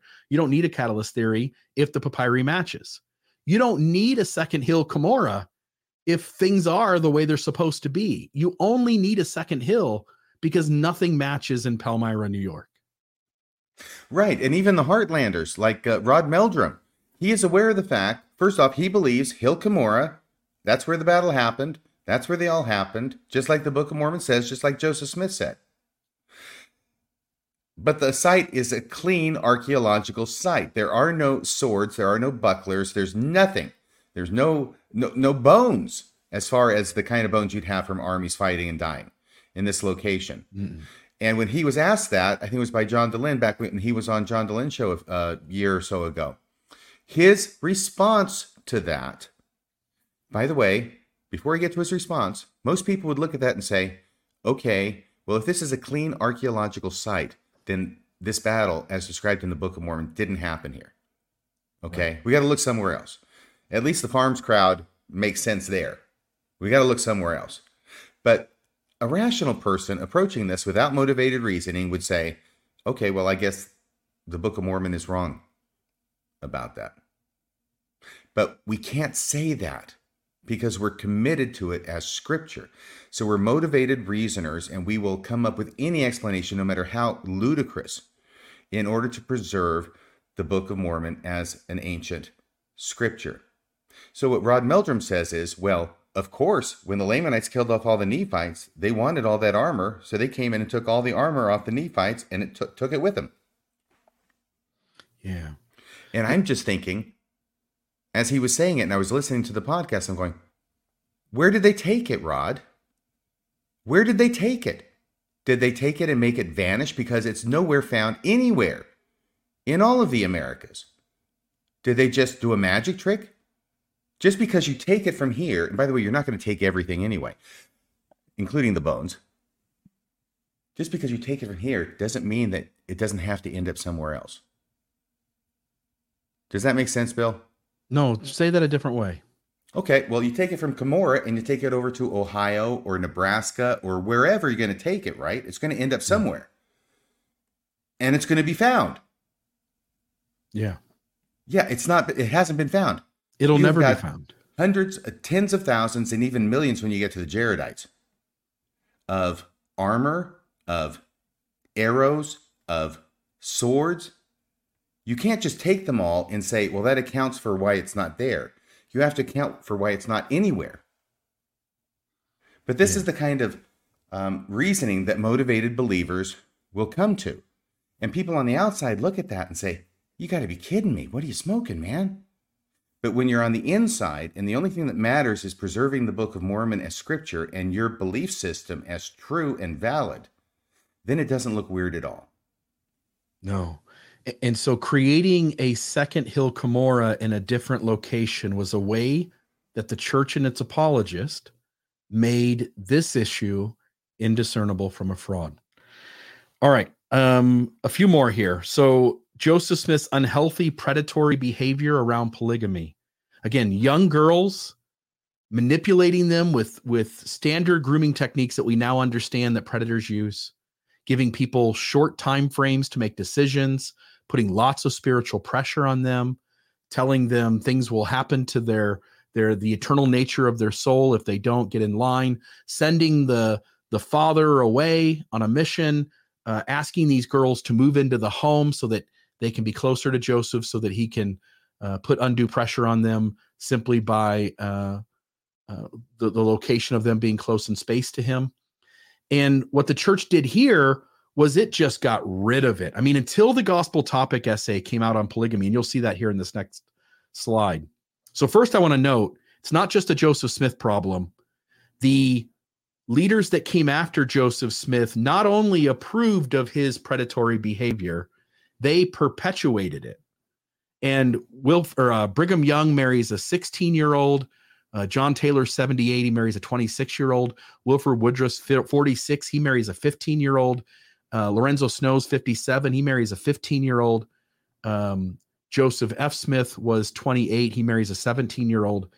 These men all did this thing. And the New York Times, uh, which is there on the right, uh, they noted when this happened, when that gospel topic essay came out, they noted that, again, what it says there in red at the bottom Mormon leaders have acknowledged for the first time the only place you or I, prior to this gospel topic essay, could have seen in official channels that Joseph Smith was a polygamist would have been to go into the Family History Center and look his name up on Family Search. Outside of that, there was no part of the curriculum to the point where, if you remember, when the teachings of the President's Manual came out, they even changed Brigham Young's polygamous relationships from plural to singular so that people reading the lesson manual would be presented with the idea that Brigham Young is a monogamous, he has one wife. The church completely made this issue vanish to the point where I say this all the time. We tell the story of Mary Elizabeth Rollins Lightner putting the Book of Commandments into her dress. Sorry, putting the Book of Commandments into her dress. And we don't tell anyone that she also happens to be a wife of our founder, which seems like a much more important detail. And we don't say it. The way the church made this issue completely disappear until the gospel topic essay came out. And even now, you read that essay, the Kirtland Nauvoo one, several months shy of her 15th birthday. Joseph may have lied. Joseph may have done this. They do not want the average member to wrestle with just how unhealthy Joseph Smith was and those after him in the practice of polygamy. Right. And I once again, I know that you studied Mormonism a lot. I studied Mormonism a lot. I continue to study Mormonism a lot. It's a great fascination of mine and it really was my first academic love of my life. It really opened up those channels of scholasticism and wanting to read and wanting to learn. And I'd never really experienced that before in an academic setting. So, very much involved, but certainly I knew that Joseph Smith had practiced polygamy, even though it wasn't mentioned in the church, and even though it's not mentioned in church manuals that I'm reading, but from other sources, you know, those non church approved sources that you are told Yeah. in general conference you're not supposed to be reading. Yeah that's where i learned i learned about this kind of stuff. But i was also confronted with the fact that there were a lot of people who maybe didn't study as much as i did and they got what they knew about the church from church and from church publications who were shocked to find out that joseph smith did practice polygamy they sort of thought it started with brigham young but they were really fuzzy about it and so i had called my daughter at this time an adult this is a number of years ago and I just wanted to get her take on it because I knew she'd been raised in the church uh, up through at least 18 and subsequently, you know, become disaffected or disaffiliated from the church. But I asked her, I said, um, Were you ever, ever taught in church that Joseph Smith practiced polygamy? And her response was one of astonishment. She said, He did? Yeah. So if you're the regular Mormon, growing up in regular Mormonville, yeah, you don't know this stuff because the church doesn't teach it, doesn't emphasize it. Yeah. And you even get where when you would ask questions, it was this idea that there were more women than men who joined the church. There were so many widows on the trail going west to Salt Lake City. You Mhm. get all these deflections that that you never really get the chance as a believing active Mormon prior to uh, the internet age of the church. You you you get no real space to wrestle with Joseph marrying young girls. That's not really something you're thinking through. You, you don't even know it. You, your assumption is if Joseph's a polygamist, you don't have any idea that it's kids. right. you don't know anything about who are not married, right? Yeah, you don't know anything about polyandry. Yeah. You don't know this stuff. And they didn't want you to know it because it's not conducive to belief in the church. It's it's problematic against their truth claims, so they made it disappear so that it was indiscernible from a fraud. Then you've got Lamanite DNA. Hmm. Um, Native Americans have been had their genetic sequence, uh, genetic uh, sequences studied, all the genetic code, the all that stuff, and what you end up with is that uh, almost entirely Native Americans have uh, Asiatic or Asian uh, uh, DNA to them, believed to have come across on the uh, the land bridge Mhm. and made their way into this country. About 10,000 years ago Yeah, when you And there it. and there is this tiniest speck of a few of the Native American tribes who do have uh, a European marker in their DNA, but the geneticist can pinpoint when that entered the genetic code of their of their of, uh, you know their their genetic sequence essentially in that uh, Native American tribe, and it's not the right time. It's not the right. It's not the right moment. Well, it's usually post Columbus, isn't it? Yeah. And so it's not the right moment. And so what the church has now done is they themselves, again, remember, uh, it's we like to have this idea in the modern moment that the Nephites and Lamanites landed. We talked about this uh, last week. The Nephites and uh, Lamanites, the family of Lehi, a land on the New World, and it's completely empty.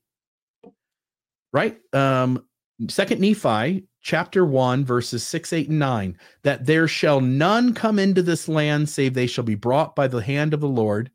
And behold, it is wisdom that this land should be kept as yet from the knowledge of other nations. And they shall and they shall be kept from other nations, that they may possess this land unto themselves. When I read the Book of Mormon, when mm-hmm. you read the Book of Mormon, we read it as if they showed up in an empty world. Well, yeah, and we also recognize, yeah, there's some Jaredites that came here and they had a big battle, and there's a few of them, you know, hanging around and wandering about. One of which will, I think, be discovered by some early Nephites. But, but yeah, this is an empty land because the whole mise en scène of the Book of Mormon is that there's nobody who gets here unless they come from another nation or another country, and maybe that maybe that part was true. I'm not sure. But regardless, they only get here if God leads them here because it's inaccessible otherwise unless you're led by God. This is the okay. We both know. Are you going to where the apologists are going? Or are you just going to leave it at here? um, I'm going to mention what the church says here on the left hand side, but otherwise, uh, I've got another slide that's some other facet of this, but not anything else. So please. It's an empty land. It's a land of promise. And that's why only those whom the Lord brings can possess it, and they possess it unto themselves. There are not, it is not inhabited at the time the Nephites arise, arrive, according to the Book of Mormon. And when, of course, science progresses and evolves and we start finding out more about the early inhabitants and the Native Americans that were here at the time that the Book of Mormon says that the Nephites arrived, we find it was not empty, it was inhabited. And in fact, there were civilizations that existed, some more advanced than others. So now, what the church does is it changes the narrative, even though it conflicts with a straightforward reading of what the Book of Mormon says. Yeah, and you and I don't ever figure this out. We talked about it last week, which was again great episode because we're pointing to several parts of it that are here in this this one as well. But it makes to me in 2023, it makes zero sense that a family of 10 or 20 show up in the new world and they get to dictate the religious system of the already existing numerous people here Mm-hmm. they get to dictate uh, the the uh, literacy. They get to dictate the religious practices. They get to dictate uh, everything about that culture, because you and I know now, using a critical thinking mind, that if ten or twenty people show up, you either get in line or you can get out. The, everybody here is going to dictate what those ten or twenty people do. Right. And they'll probably be seized as prisoners and maybe sacrificed or something like that. Yeah. If that's the way it happened. But Right. You've got the LDS Gospel Topic essay. This is from Mist in Sunday School. They have those quotes from the Book of Mormon, Second Nephi, chapter one, verses six, eight, and nine that we've already read. But in the LDS Gospel Topic essay, we have to contradict the Book of Mormon. And so in the Gospel Doctrine, excuse me, the LDS Gospel Topic essay about the Book of Mormon and DNA studies, they have this flat statement. The Book of Mormon itself, however, does not claim that the peoples it describes were either the predominant or the exclusive inhabitants of the lands they occupied. Yeah. The problem is the Book of Mormon says they were. Yeah. Um, the gospel topic essay itself says the majority of Native Americans carry largely Asian DNA. We should have found their DNA to have Israelite connections, and we don't. And so what we do is we change the uh, the we change the canon of our church from and they are the principal ancestors of the American Indians to and they are among the ancestors of the American Indians. Notice that bullseye. You can literally see that bullseye get bigger right there. Yep. They are the principal ancestors of the American Indians, which was the introduction of the Book of Mormon based upon what the Book of Mormon itself says, along with statements by Joseph Smith. Then, when the DNA, the science, did not support that and became painfully irrefutable that it did not, then they change it. They are among the ancestors of the American Indians. Yeah. By the way, on that prior slide, I couldn't help but hear the voice of Kermit the Frog singing, Someday we'll find it, the Israelite connection. Can you do that as Kermit? Uh, the the Moroni scripture here. No, that one from the last one we said. Actually, you, it's just you talking. You know, someday they'll find it, the Israelite connection. That's what they're trying to find in the DNA. Yeah. But it is not to be found. It, by the way, no Moroni connection. Moroni locks us into this. He, the angel, this is Joseph Smith. He, the angel Moroni, told me of a sacred record which was written on plates of gold. I saw in vision the place where they were deposited. He said the Indians were the literal descendants of Abraham. And today, by the church's own standard, we don't know who a Lamanite is anymore. I, I wrote here I put today the church has moved the goalpost on all of that, creating a new framing where Lehi and his family arrive in an already largely populated land where they would always be a small minority whose genetic markers just genetically drifted to the point of vanishing altogether. We can't discern who's a Lamanite and who's just a regular Native American anymore. So, how can we ever bring them to the gospel when the Book of Mormon's primary purpose was to be delivered to the Lamanites? Right. And this is one of the examples where the the target has been enlarged to the point where it is the size of the side of the barn on which it is painted.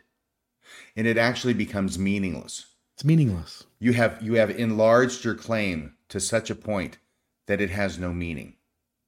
And that is a good example where the church doesn't even know where the Lamanites are anymore. Yeah, it doesn't know who is and who isn't. It, you couldn't line up. 25 tan skinned people and ask somebody in the church an official way to point out which one of those is a Lamanite and which one isn't. They couldn't do it. Right. And they don't dare because they know that the odds are like, well, really good that if you, you pinpoint a tribe or a person, they're not going to have any Israelite DNA in them. Right. Um, and uh, yeah, so in this issue here, they've watered it down, as you said, they watered it down so much it's indiscernible from a fraud. I thought this one was cool. I put a bunch of our neo apologists up on the screen. I just want to read these words and just notice what they all point to bricolage, eclectic aggregator, pseudepigrapha, direct borrowing.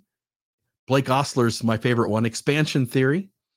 Uh, Terryl Givens in the first interview with John Dehlin said, if we just John, if we if we just make some allowances, uh, loose translation and catalyst theory, all of those words indicate that what the church claimed isn't what we find, and we have to rewrite the narrative. It's an attempt to use language to make plagiarism respectable. Yeah. Did you hear that, folks? This is how you use these kinds of words to make plagiarism respectable respectful.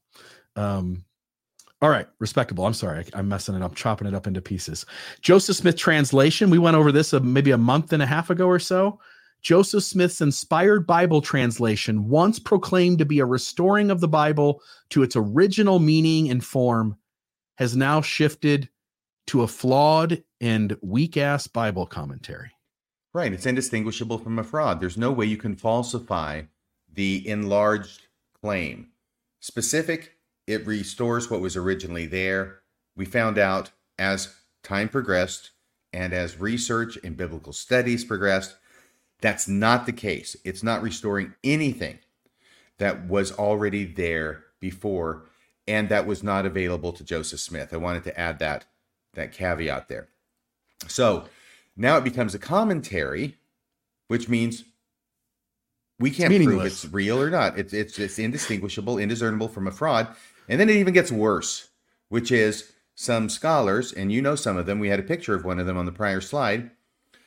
They find out that actually Joseph Smith appears in many instances to have been borrowing his commentary from other well-known biblical commentators of his day. So now we actually can see where it appears he was getting his ideas for his commentary.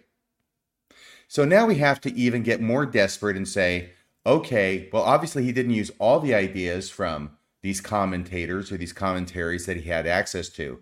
Therefore, God must have been inspiring him to choose this one, this one, and this one, and not this one, this one, and this one to put in his Joseph Smith translation of the Bible. And now that becomes, in effect, the catalyst theory for the Joseph Smith translation of the Bible, because now it definitely is indistinguishable from a fraud. To the point where rather than even use the word plagiarism, Thomas Wayment uses the phrase direct borrowing. Right. We don't want to use the P word. And I understand that there can be, you know, sometimes it gets misused. Yeah, I get that. But whatever you call it, Joseph Smith is taking ideas from one commentary and presenting them as if they are his own inspired commentary of the Bible. Even worse, he's presenting them as if they were God's original meaning in the Bible in the first place. Yes. Yeah. That's problematic. Um, oh, go ahead. No, I'm just going to agree with you. It's very problematic. And once again, it's all this stuff about getting bigger and bigger and bigger as far as your claims. These specific claims, I'm not sure. Maybe you can correct me, Bill. Maybe you found one in your research for tonight's show. I am not aware of any specific claim that the church has made at its inception or during Joseph Smith's life that hasn't had to be backed up and broadened as research has progressed and as science has progressed. Let me uh, we could point easily to Charlie Harrell's book, This is My Doctrine. He would he would certainly stand up for that and say that seems to be true. Um, I'll also say it another way, which is that every single truth claim of the LDS Church in 2023 has that claim uh, being problematic and the conclusion of the critic being more rational and stronger evidence based than the church's perspective. On this one here, oh, go ahead. I was just going to say, I think that the church, what it does is it presents its position on every truth claim as if it is ironclad and it's always been that way. And it certainly doesn't present it as it really is from a larger perspective, which is it's the current point on a trajectory that has brought it to this point and will continue to evolve beyond it. to the point where now today again segue they've created the ongoing restoration which now gives them room to completely reevaluate reinterpret uh, everything that has ever been done before and so we covered uh, several months ago we talked about this book ancient christians Mhm. where the apologist at the maxwell institute broadened the bullseye for what it means to restore the ancient church we also have them walking back what it meant to have the great apostasy out. Brother Talmage was wrong on so many things. And to the point where the church has changed so much that rather than saying we're an apostasy, because it's the same definition, they use the phrase, as you pointed out earlier, ongoing restoration, which covers the same details as if it was an apostasy, but it's a faithful interpretation. Hence, it's indiscernible from a fraud. Yeah, they're just changing stuff right and left, willy nilly. Even though, and, and the whole thing is that, as you know, and I think it's important for the voices who were around 40 years ago and 45 years ago, I was baptized, to be able to tell you what it was really like back then. And what it was really like back then, and probably even in your day, Bill, Mhm. Joseph Smith was the prophet of the restoration. Everything that was essential to the salvation and exaltation of mankind was restored through him. In fact, his life was miraculously preserved on several instances in order to give him enough time to be able to restore everything that was necessary to this earth. And since that time, the job of the church has been to preserve that and make sure that it doesn't get monkeyed with or changed or diluted or apostatized from. But all that's changed. It's a different world now. Oh, brave new world that has such people in it as President Nelson, because he will change anything he wants, and it doesn't make any difference what Joseph Smith said. Uh, that's probably hyperbolic. I'm sure it makes a difference what Joseph Smith said. But up to this point, honestly, when Ezra Taft Benson said, living prophets trump dead prophets, I think that there really was a caveat there. At least that was my experience. And it didn't include Joseph Smith. You know what I mean, Bill? Mhm. It didn't seem to, I mean, he was the founder. His words had extra weight and extra authority. But now he seems to have lost that extra weight and extra authority. And he is just sort of in the realm of Brigham Young as far as being able to be thrown under the bus or being modified. Yeah. I've got just uh, two more here and then we'll take phone calls. So I'm actually going to put up uh, on the screen the banner.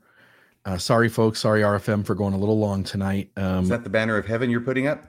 it's the banner of 662 667 6667, the call in number for the call in studio. I need to uh, uh, click a button here just to turn the call in studio on. And Click uh, that you- button. yeah, you should be able to get into it now, folks. Uh, I'm going to pull my phone here and um, all right. So uh, give me two seconds here. All right, we are in. So, folks, you can call the number. You can join the live call-in section of the show. Uh, last two here, I wanted to go into Michael Ash. I thought this one's funny. I like Michael. Um, I've never really felt harshly attacked by him, which is sort of a rarity among fair Mormon apologists. But And when's he coming on the show then? uh, I would love. I've you know what we I'll invite him this week, and we'll see if he'll come on and defend some of these ideas. But one of his ideas, when presented with the large numbers of people in battle, uh, Michael Ash, a fair Mormon apologist, admits that in many instances the numbers of people described in the Book of Mormon, such as battles at the Hill Cumorah and Ramah, seem to be absurd or at least highly embellished. He simply excuses it away as though we should, uh, such should simply be expected. That these are these these people writing these narratives it's natural for them to embellish, the story from being 2000 people to being 2 million people. Right. and that once you expect that it's no longer a problem. And the way my brain boils that argument down is this. The Book of Mormon is not false because it's false. right. Even if the book of mormon isn't accurate it doesn't present reality right it's still true. Somehow it still works. Hmm Yeah. Um, all right. Next one is just the fact with science. We've I think we hit on this a little bit earlier with some of this, but global flood is now a local flood. The uh, age of the earth. Uh, we used to believe that the that the there were these dispensations of the gospel. Each one's a thousand years. We're in the sixth dispensation, so the earth is around six thousand years old. When Christ comes back, there'll be another thousand on top of it. And what the the folks now do is they go, no, no, no. Like we see it. The the geological record does show that the uh, rock formations are billions of years old. Uh, we're going to agree with that. So we're going to now rewrite the narrative so that uh, a day in the life of God is a thousand years. And hence, when we say 6,000 years, it could literally be infinity. And we wouldn't know because God's ways are not our ways. It's all a mystery. And then the Tower of Babel. Yeah, and Tower of Babel, which is maybe the weirdest one of them all. The problem is that the Old Testament uses this story and the Book of Mormon uses this story, but it comes through two different groups of people. hmm So it's really hard to go like it either happened and maybe the church is true, or if it didn't happen, then the church couldn't possibly be true. And what you end up with is apologists saying that the Jaredite record uh, has that story, but it's because the authors of the Jaredite record are also just taking the myths they were given and passing them along. But again, it comes through a completely different timeline and different people than the Bible story does. And you sort of, over that great a time, it just that doesn't really make sense, but that's how they walk it back. That sounds like a Grant Hardy argument. And I don't mean that in a negative way. I, I, think he's brilliant. And I think he's done the best work on the Book of Mormon of anybody that I've ever read. But I think I encountered that argument there. Yeah. And uh, I just want to note here this is what the church does. This has this is kind of a side tangent issue, but it's the last thing. And then I want to show a couple little funny slides, but this is the last serious one. Notice the use of contradictory explanations. This happens everywhere. Again, apologists will say loose translation over here, tight translation over there. Notice this with the Kinderhook plates in the gospel topic essay on the Kinderhook plates. Joseph apparently examined the plates and, according to his clerk, William Clayton, remarked that they contained the history of a descendant of Ham through the loins of Pharaoh, king of Egypt.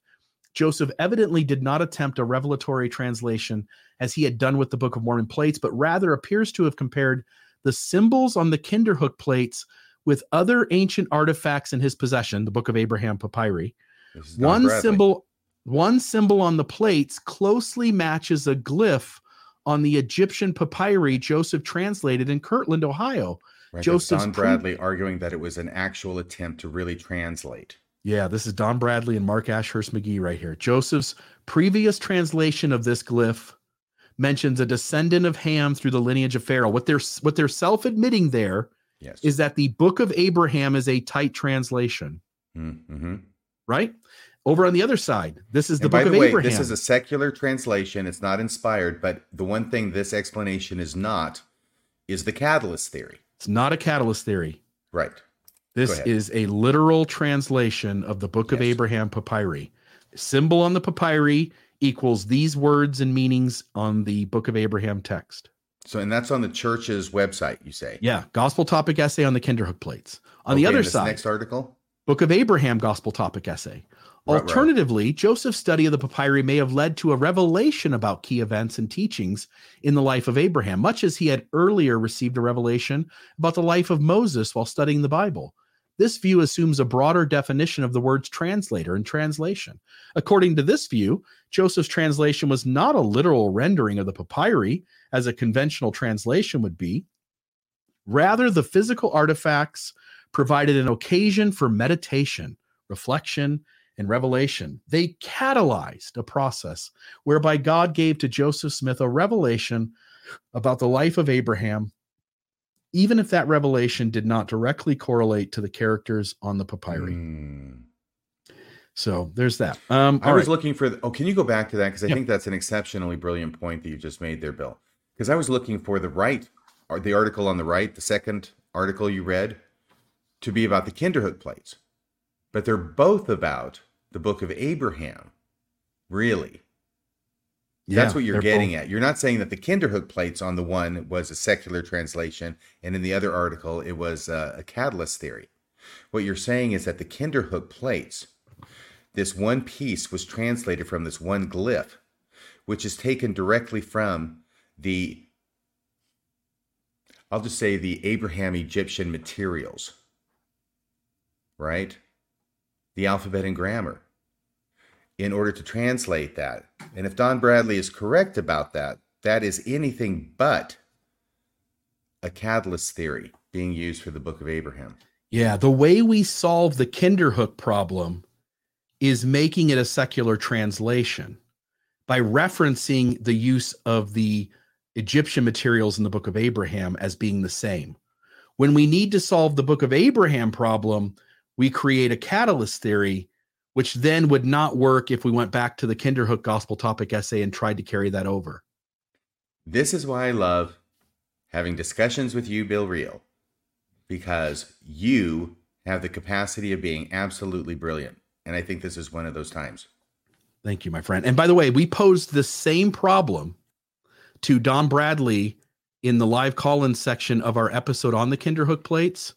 Don admitted this was problematic to both a revelatory translation mode where Joseph is translating the papyri through the gift and power of God into the book of Abraham. It was also problematic for the catalyst theory. Don assured us then and assured others after the show in the Mormon Dialogue and Discussion Board that he would address that issue in the near future. Hmm. And I think we're somewhere in the realm of about a year and a half to two years later, and Don Bradley has yet to solve this problem. Well, he's been busy appearing on Midnight Mormons. No, no, no. You mean Ward Radio. No, no, no, no. You mean Psych Ward Radio. All right, couple little comics while people are loading up the phone bank. Uh, after further review, I'm going to move the goalpost again. this one's good. The church isn't true, but you don't. But the, but you never get to get it through the goalpost because they're always moving it. And then this last one had to do with COVID, but I thought it pertained as well. I stuck a taper over one of the COVID germs, but uh, I wrote there on the finish line, you figured out the church isn't true. But as long as they keep moving it in front of you, you never get there. Mm. And so um, I'll just say, we'll get to the calls here in a second, but I'll just say, kind of wrapping up the episode. The the title I gave this was Is Mormonism True or Is It a Fraud? And How You Can Know. And the answer is you can't know because the church will all it doesn't matter what evidence comes into purview it doesn't matter what science comes forward it doesn't matter what discoveries are made the church has given you the playbook. It will always recreate the bullseye bigger it will always dismiss and not talk about the things that contradict it it will always avoid a conversation and hence no matter what you find you'll never get to know that it's not true because they will always have a workaround for every damn thing. All right. Anything else from you, my friend, there? Otherwise, we'll take some calls. Next week, we should have a guest on the show who brought up some inconvenient truths to members in his ward and subsequently was told he could not come back to church he under learned penalty of being arrested and he couldn't have any contact with any members of the church and he couldn't go to any church affiliated properties. Basically, and this is in northern Utah, by the way. So he's basically on house arrest for the rest of his life. he he essentially learned the rules of the game. The rules of the game, right? you don't get to talk about this kind of stuff, and if you do, we will make you disappear. Right. All right, we'll go to some phone calls here. Uh, let me unmute the phone bank. Uh, so let me check here, caller. What's the name? Uh, this is Hiram. Am I on? You're on, Hiram. You're on Mormonism Live. Beautiful. Hey, Bill, RFM, thank you. Um, thanks for having me on, and thanks for uh, kind of being some voices that guided me through um, uh, a really lengthy faith transition. I, I really appreciate both of you.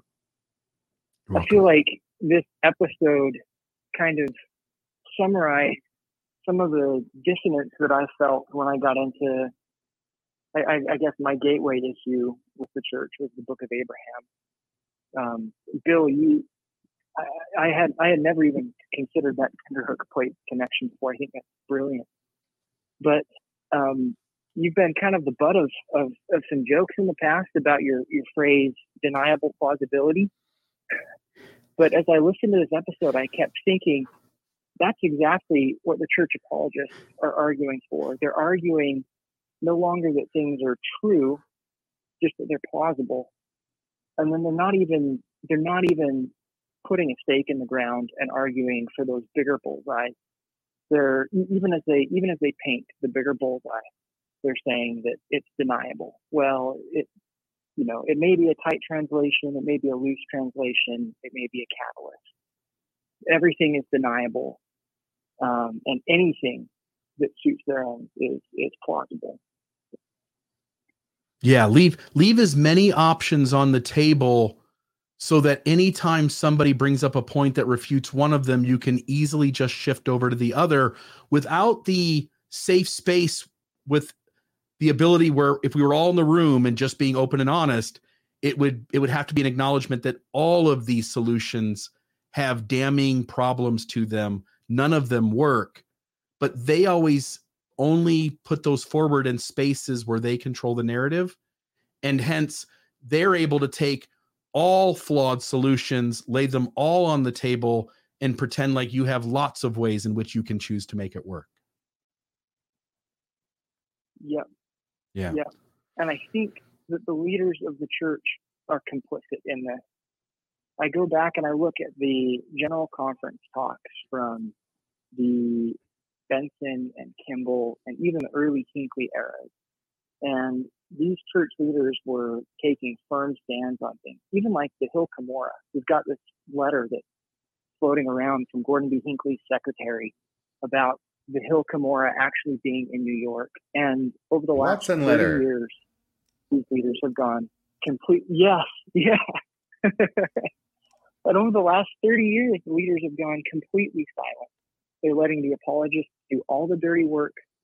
They're not taking any firm position so Except the goalposts move, so they can deny. except Hiram that on their well-made church videos when they show the Book of Mormon people they use Central American uh, architecture to convey that so they're still playing the game they're just doing it a layer away where they can't quite be held accountable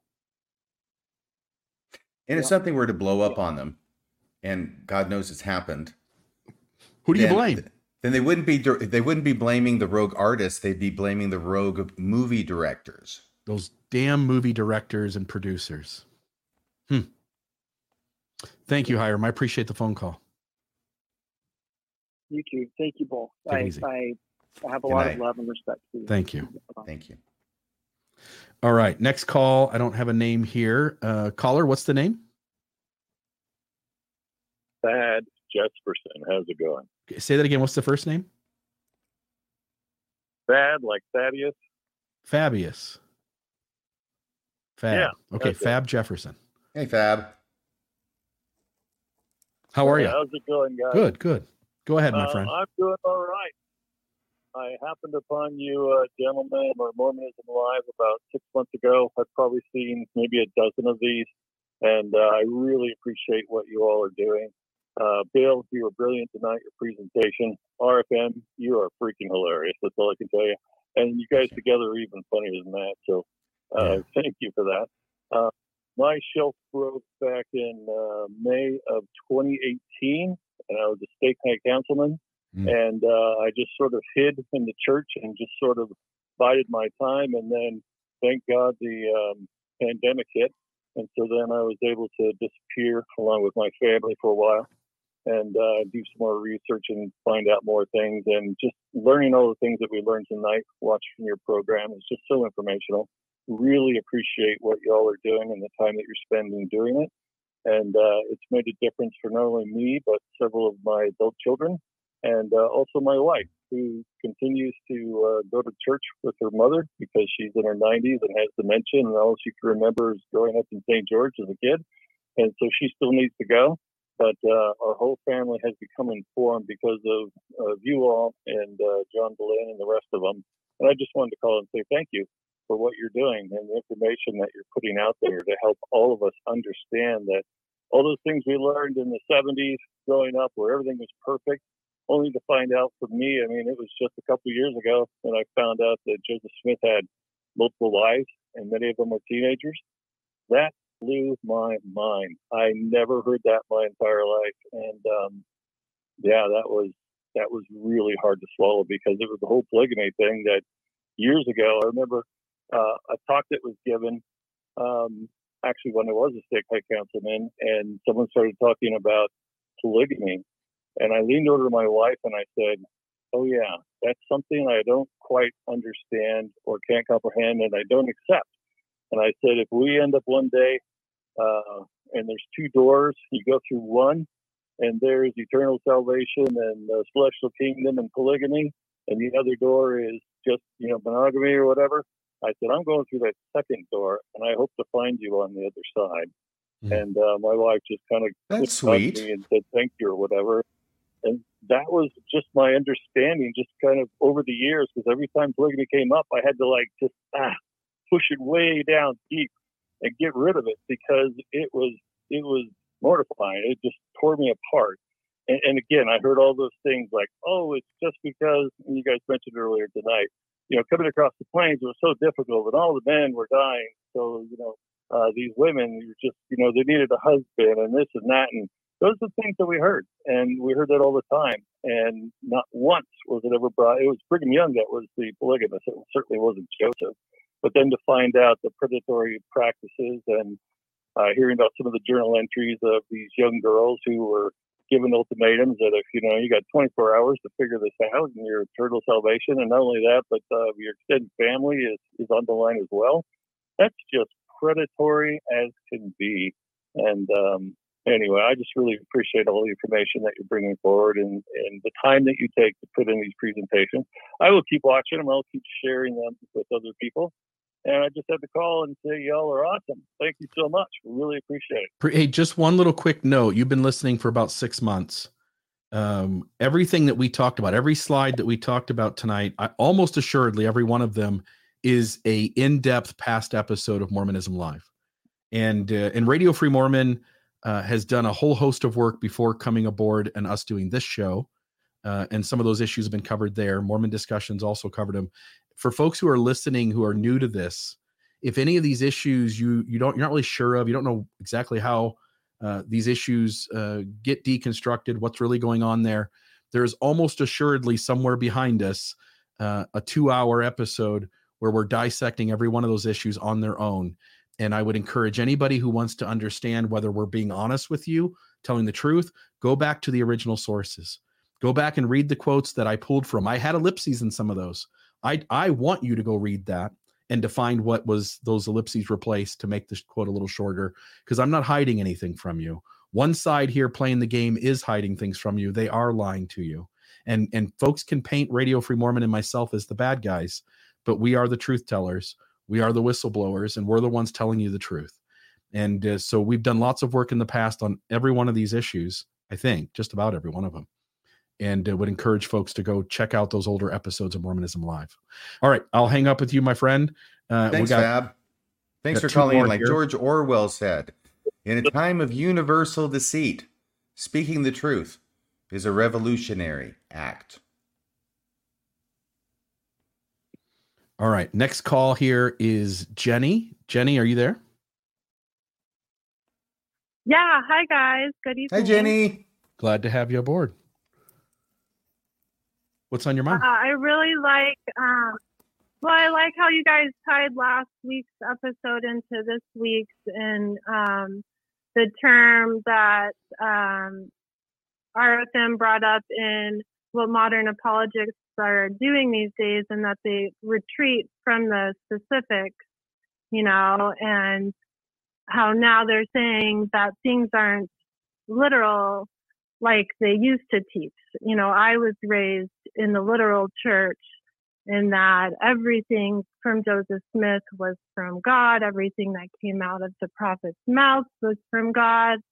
And the Book of Mormon literally happened. And so, you know, finding out that it couldn't literally happen was enough, you know, and so many things were enough for me. And you know, seeing how you, people just stay in the church after being given this information and just still trying to justify it, you know, um, retreating from the specifics, you know, coming in to the argument with only being able to see the perspective of it's true. You know, when you when you go into any type of experiment, you know, you don't go in thinking, you know, one outcome specific, like you have a hypothesis, but you also like think about different outcomes. But when you, when these people teach that you have to go in only believing that it's true, it's just the craziest brainwashing, you know, and, um, I guess everybody's a little different, you know, cause I, I, it, it just to, you know, everything just kind of crept up to me at an early age, uh, causing me to leave. But thank you guys so much for all you do. And, you know, it's, I learn more every time I listen to you guys. Every week I, I learn more and connect more with you know, the truth, you know, and what really happens, like historically. Appreciate that, Jenny. You know, there would be things at the Hill Cumorah, you know, like I've been to the Hill Cumorah. There would be like, like you said, a whole excavation site, you know, of the war there. You know, Or just a the stone armor? box under the ground. fortresses? Just something. Yeah, Sorry, that's Jenny, I was saying, or even just a And stone box under the ground, well, right? traveled- yeah, they're saying he traveled all the way up from Mesoamerica solo now. you know, I don't think so. I don't think Moroni hiked, you know, the continent, you know, and then took off. You know, I don't. And now they're saying, well, there wasn't golden plates. He just put his head in his hat Yeah. and and people still buy it you know people still buy it because they come in with that perspective of it's true Right. The one answer that cannot be Yeah. reached is it's not true. When you remove the obvious yeah answer what from the ta- uh, yeah. that's what that dan bradley is that his name Don, that's Don what he Bradley. saying yeah don bradley i was curious you know i wonder what these you know wackadoos are talking about on you know midnight ward radio whatever they're you know uh wart radio because you just don't, can't seem to get rid of them like a wart you know you they delete them and then they keep coming back. Maybe that's what it's supposed to be titled. Anyway he was on there and he was saying like i used to come into the idea when i used to think that maybe joseph smith was a fraud. I used to come into the idea of polygamy in that you know he was just trying to get laid. But now i come into this idea in that he couldn't possibly be fraudulent he had to be coming so now i figure out like how to prove this and it's like oh it's like it's really sad Yeah. Right. He right. adopted the Kerry Muhlestein method. Um, and you know, Don Bradley is a personal friend of mine. Um, people have the idea that he uh, was a regular Mormon, left the church, came back. He's a regular Orthodox Mormon. Uh, I don't know if Don Bradley's ever been a standard Orthodox Mormon in his entire life. He certainly isn't now, but he is a believing Mormon. And I say, God bless him. Everybody has their own path. I think we should all do what makes us, uh, I almost said feel good, but what we think is right, the right thing to do, and which may differ between different people. And it can di- differ within the same person over a course of a lifetime, like it has with me. So, uh, but yeah, I don't, I don't know exactly where he's coming from, but I hear what you're saying. The point I was making a little bit earlier is this: is that once you've taken the obvious conclusion off the table, all you're left with is trying to decide which of the remaining conclusions is the least absurd Yeah. and the least ridiculous. And then you try and find the one that's the least ridiculous, and that's going to be your conclusion. That's the most rational answer. Yeah. Thanks, Jenny. yeah thank you guys Sweet. All right. Last one. Uh, this is Nolan. Nolan, Yeah. Nolan, how are you? Hello. How are you, my friend? Got that? I uh, I'm well. You Appreciate I'm that a last postcard, my Second time caller. yeah. Good is this talk to you. postcard Nolan? Always. Uh, you got it. Okay. So keep it quiet. Keep it quiet. But uh, um, um, great show tonight. um, I thought I'd just share three little uh, anecdotes directly related to uh, what what the show's tonight about. Huh? Please. You, you can hear me okay? Hear All you right. great. Number know, All one. these, all, all these new, all these new temples, uh, they're going up. You know, apostles go out and they give firesides and they're trying to, you know, drum up, drum up support. They, they, they stand up and they talk and people listen, like, like uh, moles who have moles. Um, so recently, uh, Elder Gong said that uh, you know these new temples is just the beginning. That the you know it's just the beginning of all the great things that are that are about to happen. But meanwhile, two or three years prior, you have GA70s telling the same people that we are in the last seconds of the last days. That it's like all about to end, right? That and then President Nelson says we're we're running out of time. so so which is it, right? Which is it? Do we have lots of time, or are are we? Uh, you know, is it all going to come to an end here? It's The just- answer, Nolan, ridiculous. is yes. second. Yes, exactly. Second, second, second thing. Second thing. Uh, uh, recent fireside, Elder Gong. I mean, he didn't even mention the word Joseph Smith. Never even mentioned his name, and uh, he, he could barely even utter the word Mormon. He had to say it when he said the Book of Mormon. That no evil man could write the Book of Mormon, and no honest man would write the Book of Mormon with the intent to deceive. That was it. 20 minutes of talking. That's all he could say. Okay. And Parley P. Pratt Um, said it before him. Yeah, exactly. And I did not know that. Okay. So, last one. Uh, this is this is relates to the temple stuff. Uh, you were talking about you know the, the the exactness and how the temple cannot be changed, this, that, and the other, right? So, uh, when they open these new temples, they've got to train all these new people, right, who've never had a temple before. They got to train them and uh, they put bugs in the walls in the in the temple so people hear out kind of you can hear what's going on and uh, I'm sorry, uh, Nolan. They They, actually- put bugs in the walls. well uh, it's metaphorical right it's metaphorical Okay. sort of like uh, um, like i said moles have moles you know um, my point is this they tell people that they're training that one of their purposes is to make sure the ordinances are done with exactness. Okay? That when they do all this stuff in the temple, it has to be done with exactness. Otherwise, and that's one of the reasons or one of the purposes. Yeah, yeah, one of the purposes of you know the temple workers. And Mhm. so I just find that kind of interesting. Right. Which is it? Does do the ordinances need to be done with exactness, or are they allowed to be altered every so often? Yeah, yeah, you know, uh, it's kind of funny. Well, anyway, you, you've already covered it. So No, that's a great one, Nolan. The answer to that one is yes as well.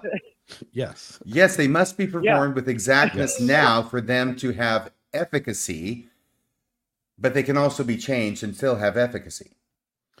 Bow your head though. Bow your head and say yes. right, That part yeah, will never yeah, change. yeah. I- anyway, it, it, anyway, I just uh, wanted to call. I haven't called for a l- well. I, I I've been I've been with been you from the beginning. You guys do a great shoot. You guys do a great show. I'm happy to support and and uh, anyway, that's uh, I got it out. I, I'm I'm. It's always great to, to, to interact with you. Thanks, Nolan. Have a great day. my Thank you. Nolan. Thanks for watching.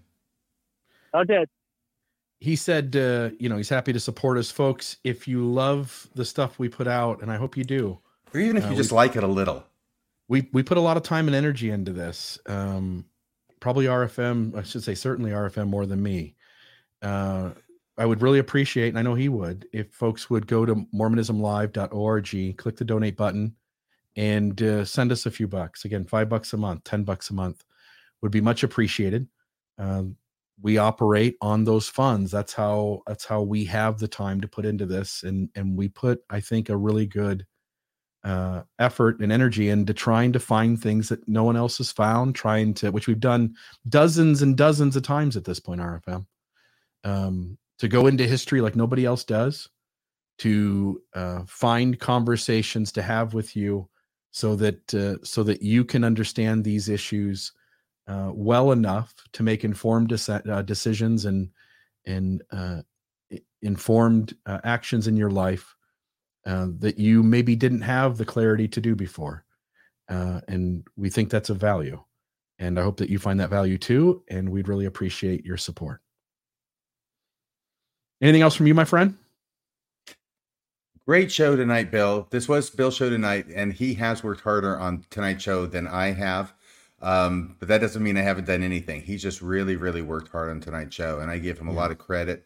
And he's come up with at least one, if not more, brilliant ideas that had not occurred to me. And that's one of the reasons I watch the show regularly as well, so I can learn things. Love it. Everybody, have a great day. We appreciate every one of you, those who support us, those of you tune in to listen or watch. uh, whether you listen on the podcast format, audio format, or whether you watch on YouTube the video. We we just deeply appreciate every one of you. It it really makes this fun to have you go on the ride with us, where we can share the things we're thinking about, and to to be able to see that you're getting something from that. And and we're really we're both really grateful to have this time to spend with you. And we look forward to seeing every one of you next week.